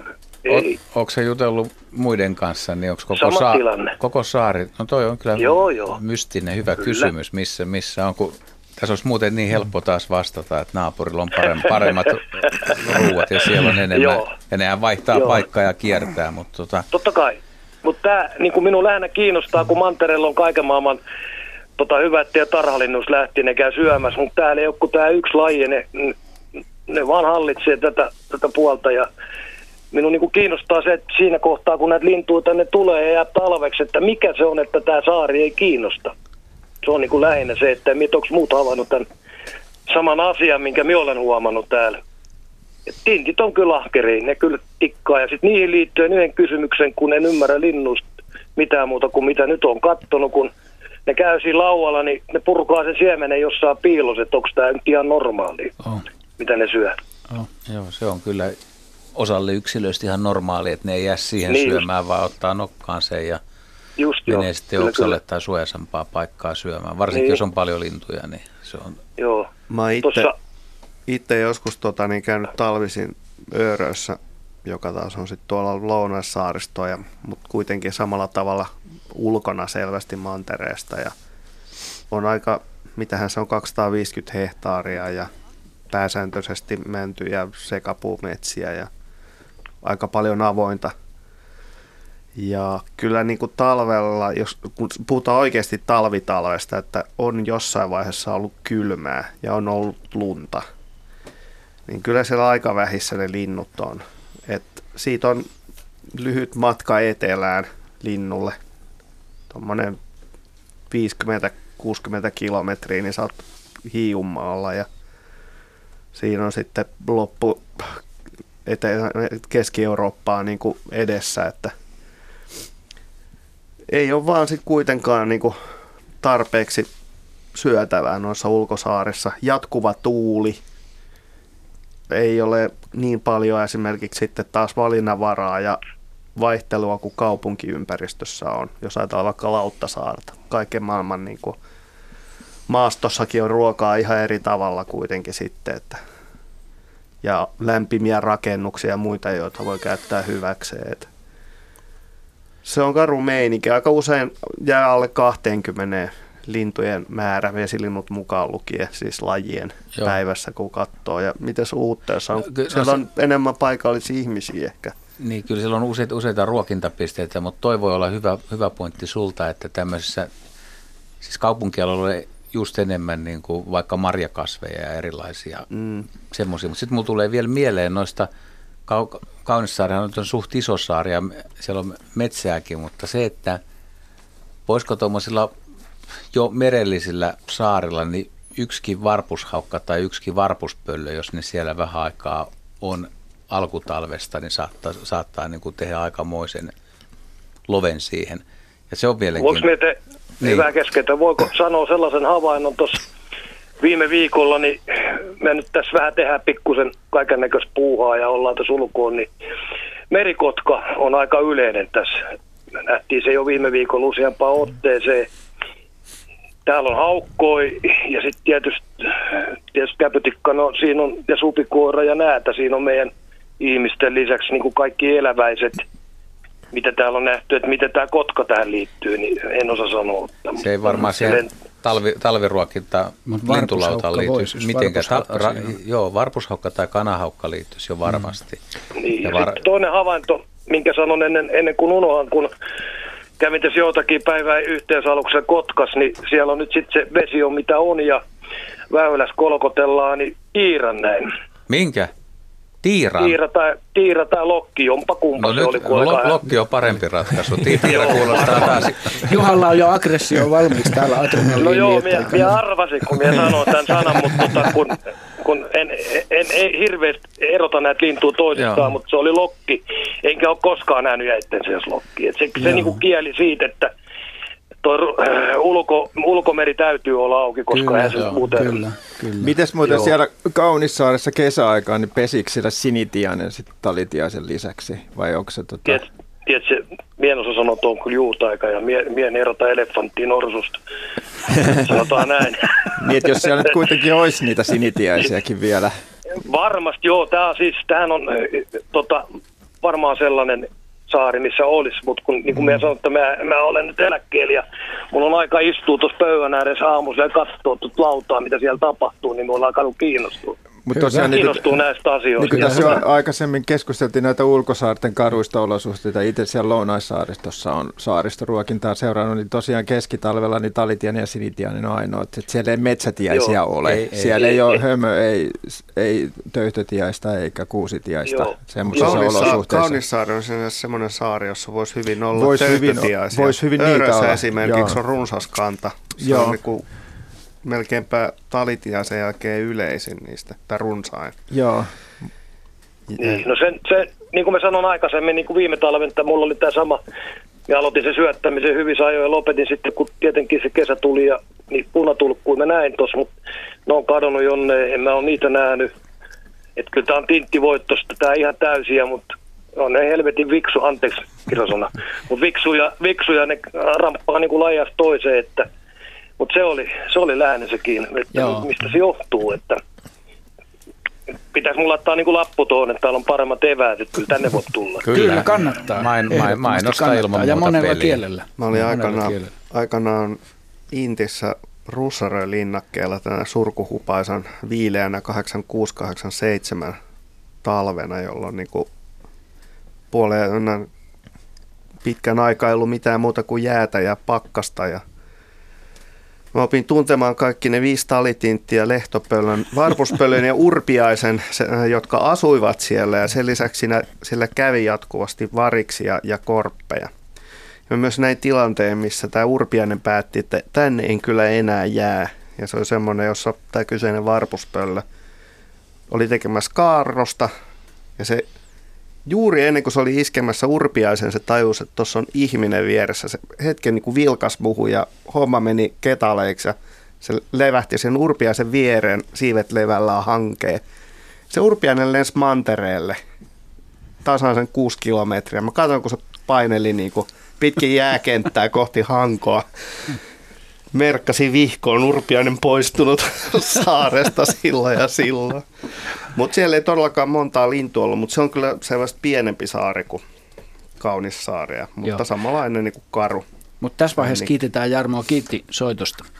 Juha, haluat Joo, ja mä haluaisin vielä lyhyesti, kun tässä nyt tuli tämä pikkulepinkäinen ja tiira, tiira, joka nyt olikin sitten lokki, niin ettei ihmisille jää väärää kuvaa siitä, että, että kun on mahdollisuuksia nähdä, ja varsinkin merellä, siis avoin merihän voi yhdistää sillä lailla, että silloin kun joku, joku tiiran lentäminen hyvinkin poikkeukselliseen aikaan on periaatteessa mahdollista, mutta tämä pikkulepinkäinen tapauksena ja ehkä vähän epäselväksi, niin, niin se, on, se on jo marraskuussa Suomessa aivan äärimmäisen harvinainen. Et viimeiset havainnot on lokakuun lopulta ja se laji poistuu Suomesta lähes sataprosenttisesti ja menee Afrikkaan. Et se ei todella talvehdi Suomessa eikä siitä ole talvi. Mä en tiedä, kun mä en pääse tästä niin haku, tai tiiraan, mutta niin siitä ei ole talvihavaintoja käsittääkseni.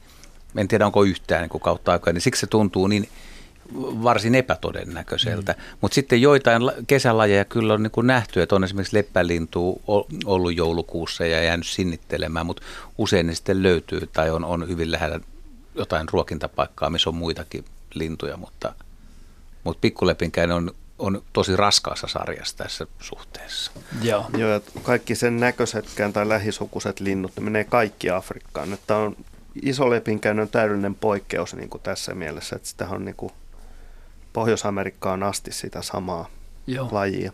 Joo. Tota, otetaan tähän väliin yksi ö, sähköinen kommentti, joka on tullut, tullut Talven maa nimiseltä lähettäjältä. Tervehdys Turusta. Kala suon silmäkkeessä, mistä äsken puhuttiin, herätti muiston nauvon mielisissä tapahtuneesta.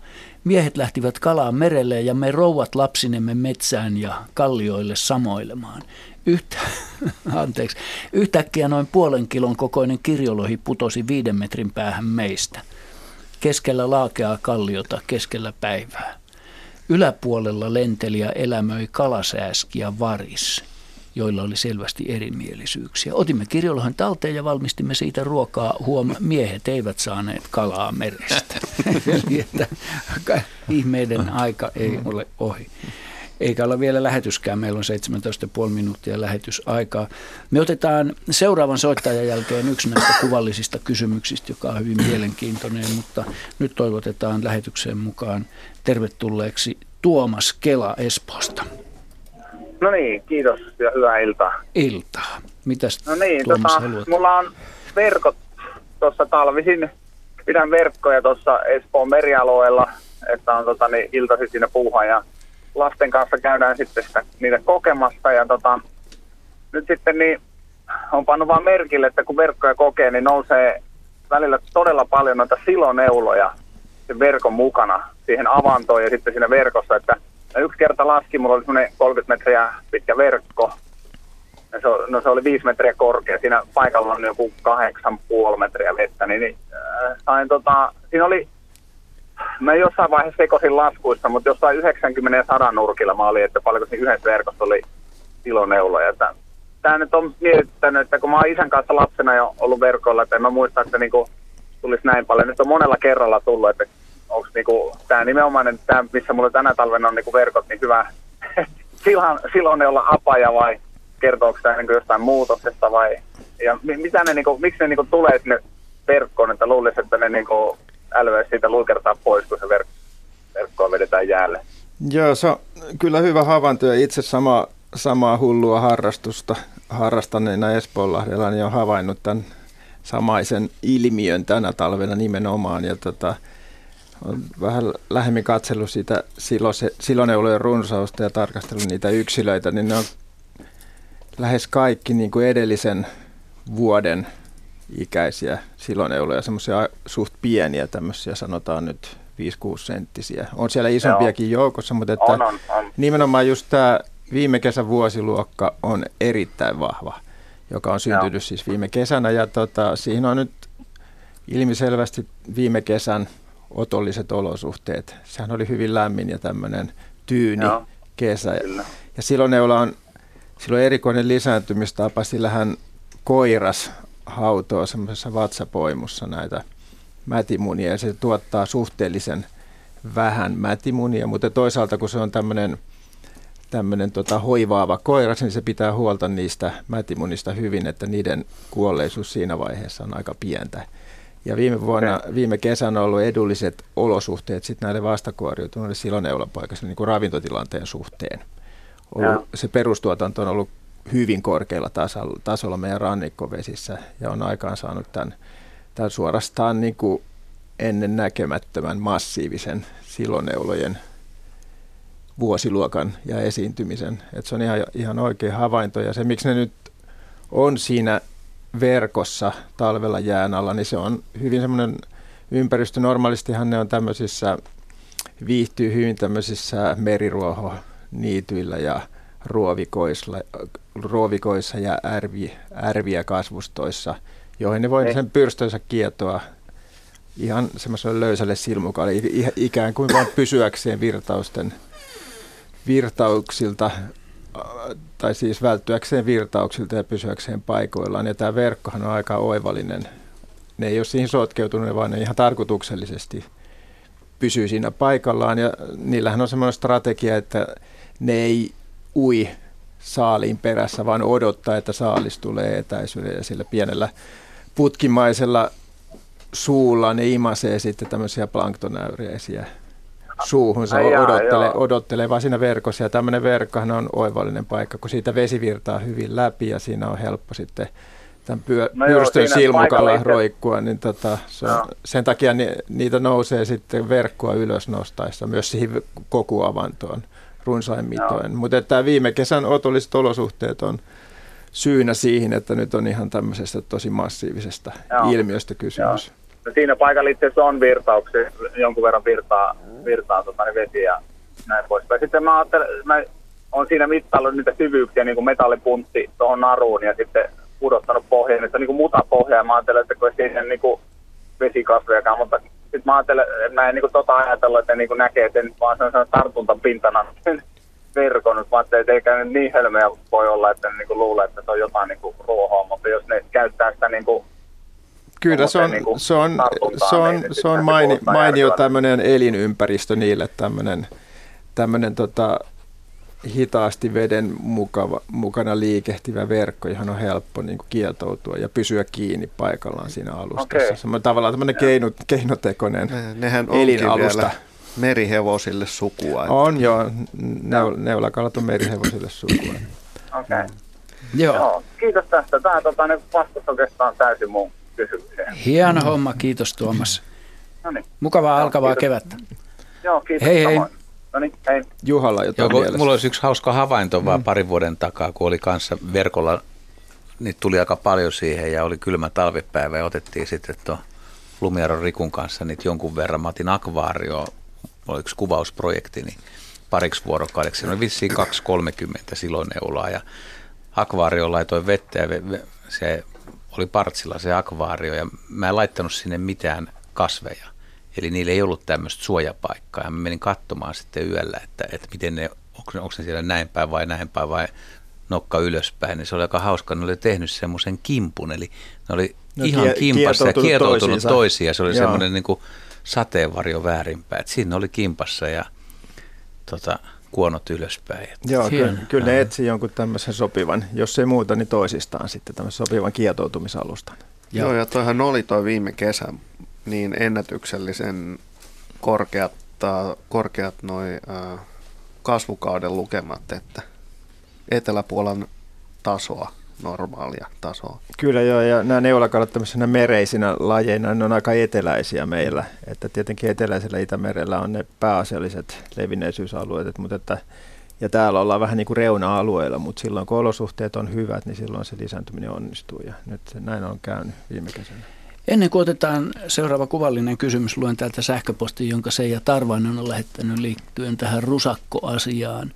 Hän muistelee, että lapsena ollessani mökillä Vihdissä näin eräänä iltana naapurin aatubokserin ajavan takaa rusakkoa pellolla. Hetken, hetken päästä parivaljakko loikki takaisinpäin aatu edellä ja rusakko perässä. Kyllä nauratti. Näin se ja Tarvainen. Kiitos tästä kivasta muistosta. Ja nyt otetaan tämä kuvallinen kysymys, joka löytyy sieltä yle.fi kautta luonto, yle.fi kautta luonto osoitteesta pääsette katsomaan kuvaa siilistä, joka on lumella, eli siis talvella ulkona syömässä paperi- tai pahvilautaselta ilmeisesti kissan ruokaa. Että sen on lähettänyt Riikka tämän kuvan ja hän lähettää tämmöiset terveiset. Tänään meinasi aamukaffet hörähtää väärään kurkkuun, kun näin ikkunasta siilin köpöttelevän lintulaudan alla. Siili siilisen nauttiessa lounasta soittelin ympärinsä, kunnes sain ohjeistukset, miten toimia.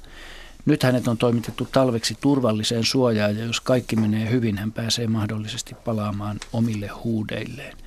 Eläinsuojan pitäjä arvioi Siilisen viime kesän poikaseksi ja painoltaan niin kevyeksi, että olisi selvinnyt horroksesta. Pihapiirissämme on vuosien ajan ollut vaihtelevasti siilejä ja viime kesänä niitä näkyykin enemmän kuin koskaan myös kaksi pienokaista. Me jäämme odottamaan Siilisen kuulumisia ja toivotamme täältä Askolasta mukavaa talvenjatkoa teille. No niin, tässä on liitteenä siis kuvia ja videonpätkiä seikkailusta. No täytyy sanoa, että nyt on sillä käynyt ihan älyttömän hyvä tuuri, että kuvan perusteella mäkin sanoisin, kun tähän lautasen kokoon niin kuin matchaa tätä, että, että kyseessä on viime vuoden poikainen, joka on, ei ole kasvanut yksinkertaisesti tarpeeksi isoksi selvitäkseen talvesta. Hmm. Ja todella se horros on sen laatusta, että ne herää parin viikon välein siitä. Ja itse asiassa tästäkin on uudenlaista tietoa tästä horroksesta, että me ollaan pitkään ajateltu niin, että, että siilit herää sitä varten, että ne ikään kuin tsekkaista, onko kevät. Hmm. Mutta ilmeisesti valtaosa näistä horrostavista eläimistä herääkin sen takia, e, tai osaltaan ainakin sen takia, että horroksen aikana ne ei voi nähdä tämmöistä REM-unta. Ja kun se unen laatu on niin huonoa, niin sen siilin päästä katoaa muistoja. Eli ikään kuin, niin kuin oman elinympäristön tuntemus, se mitä se viime vuonna on oppinut, häviää, jos se ei heräile. Ja arvellaan, että erityisesti näissä pitkäikäisissä eläimissä siilintee ehkä ihan kaikkein pitkäikäisimmästä päästä, mutta erityisesti lepakoilla olisi näin, että, että se herääminen on ihan älyttömän tärkeää, jotta niitä muistoja ei hukata. Mm. No siilien suhteen kuitenkin, niin kun se ruskea rasva palaa loppuun, niin siinä vaiheessa sen eläimen on pakko herätä ja lähteä liikkeelle. Ja tässä, tässä onnellisessa tarnassa sitten Siili on todella äh, lähtenyt liikkeelle oikeaan paikkaan sinne lintulaudalle, josta sitä ruokaa ja huomiota on saatu ja se on kerätty pois. Muutenhan tässä kävisi niin, että sen joku sieltä korjaa eh, taajamassa ehkä varikset, mutta tota, voisi sen korjata joku koira tai kettu tai joku muu sitten ruuakseen. Mm. Että onnellista siilille ja muillekin vastaavaan tilanteeseen, kun näkee siilin hangella, niin joo, siirretään vähittäin lämpimään, syötetään, toimitetaan. Niitä ei voi laittaa takaisin horrokseen saman tien, koska totuus on se, että ne ei kykene silloin horrostaa, vaan että ruokintaa tarvitaan. Joo. Si- ja tämä kissaruoka on juuri, tämä märkäruoka on oikein mainiota. Joo. Kiitos Riikka kuvasta. Ja me ehditään ainakin yksi soittaja tässä ottaa vielä mukaan lähetykseen ja niinpä päästämme seuraavaksi Hannun Iisalmesta ääneen. Terve Hannu. Terve ja hyvää iltaa. Kiitos, samoin. Olen tuota jonkun verran suomustanut noita lahnoja. Ja on tullut siinä mieleen semmoinen kysymys, että onko lahnoilla suomujen lukumäärä vakio? Vai, kuinka, vai onko siinä vaihtelua niin kuin ihmisten juuksissa esimerkiksi. Sanotaan, että Venäjällä on kaikista tehty jonkunlainen tutkimus, liekö tätä tutkineet venäläiset, kun tiedätte? Kyllä, kyllä siinä on vaihtelua jo. Niitähän lasketaan niitä kylkiviiva, kylkiviivalla olevia suomuja, tai se suomurivillä kylkiviiva suomurivillä olevien suomujen lukumäärä ja se vaihtelee kyllä yksilöittäin. Et siinä on tietty vaihteluväli. Mutta sitten vaihteluvälin sisällä se lukumäärä, niin se on aika vakio, että siitä ei paljon poiketa. Mä en nyt ulkoa muista, että mikä se lahnan, lahnan kylkisuomujen lukumäärä on, mutta se mikä suomumäärä on sitten kokonaan sillä kalan kyljellä, niin se on sillä yksilöllä koko sen iän ajan on vakio. Tietenkin niitä saattaa poistua tai irrota – ja jos ne irtoaa kokonaan tai se iho vahingoittuu, niin siinä ei välttämättä kasva uutta suomua, mutta, mutta jos tota no, niin siinä on, tulee vain joku kolhu, niin se suomu voi korjaantua ja se suomujen lukumäärä kyllä säilyy sitten. Mutta yksilöllistä vaihtelua on eri lahnayksilöiden ja muidenkin, muidenkin lajien osalta niin eri yksilöiden välillä siinä suomujen lukumäärässä. Joo. Mutta tietyissä raameissa pysytään, ettei se ihan villisti vaihtele. Niin. Ohjelma-aika on sen verran vähän jäljellä, että kiitos Hannu soitosta sinne Iisalmeen. Hyvää talven jatkoa. Tähän otetaan sähköinen viesti. Ja hyvä kysymys Henrylle täällä, jolla paljon jo, ja tähän liittyy mun henkilökohtainenkin kysymys. Tänne on lähettänyt Kimmo Lehto, mulla on samanlainen mökin pihalta havainto. Mistä johtuu, että joissakin tammissa pysyy lehdet koko talven? Mulla on esimerkiksi semmoinen, joka on ihmisen korkunen nuori itse istutettu terhosta ja missään muissa tammissa ei ole lehtiä, mutta siinä on ja ihan ruskeita tietysti, mutta eikä ole lähtenyt koko talvena pois. Kyllä se melko pitkälti on alkuperäkysymys, että mistä se tammi on kotoisin, että jos se tulee vähän etelämästä tammen alkuperään, niin ei niin herkästi ehdi putoamaan. Ja tammella on aika yleistä, että noin säilyy jonkin verran. Eli se on jossain määrin perinnöllisesti säänneltyä kuitenkin. Ja sama on muillakin puulajilla. Kotimaisella koivulla on kantoja, josta lehdet ei tipu niin herkällä. Mutta tammella se on mun mielestä kaikkein yleisintä täällä Etelä-Suomessa, että kyllä niitä on siellä sun täällä. Onko se sitä, mitä joskus muistaakseni ollaan sivuttu, että se on kuitenkin esiintymisalueensa pohjoisrajoilla täällä, että se ei ole ehtinyt Me, sopeutua? Meillä tähän. tammi on pohjoisrajoilla ja sitten meillä myöskin on tuotu tammikantoja sieltä sun täältä, että kaikki tammet, mitä Suomessa on, ei missään nimessä ole tänne itse, itse, itsekseen tullut. Tammen terhoja on niin helppo kerätä, missä ikinä käykään. Ja nythän tammi on leviämässä kohti pohjoista, niin ehkä tämä ilmiökin sitten siirtyy kohti pohjoista ja nämä eteläisemmät tehtiin valmistautumaan talveen ihan kunnolla. Mutta joillakin puulajilla on geneettinen mekanismi, mikä estää sen katkeamissolun muodostumisen, että ne ei vaan putoa. Joo.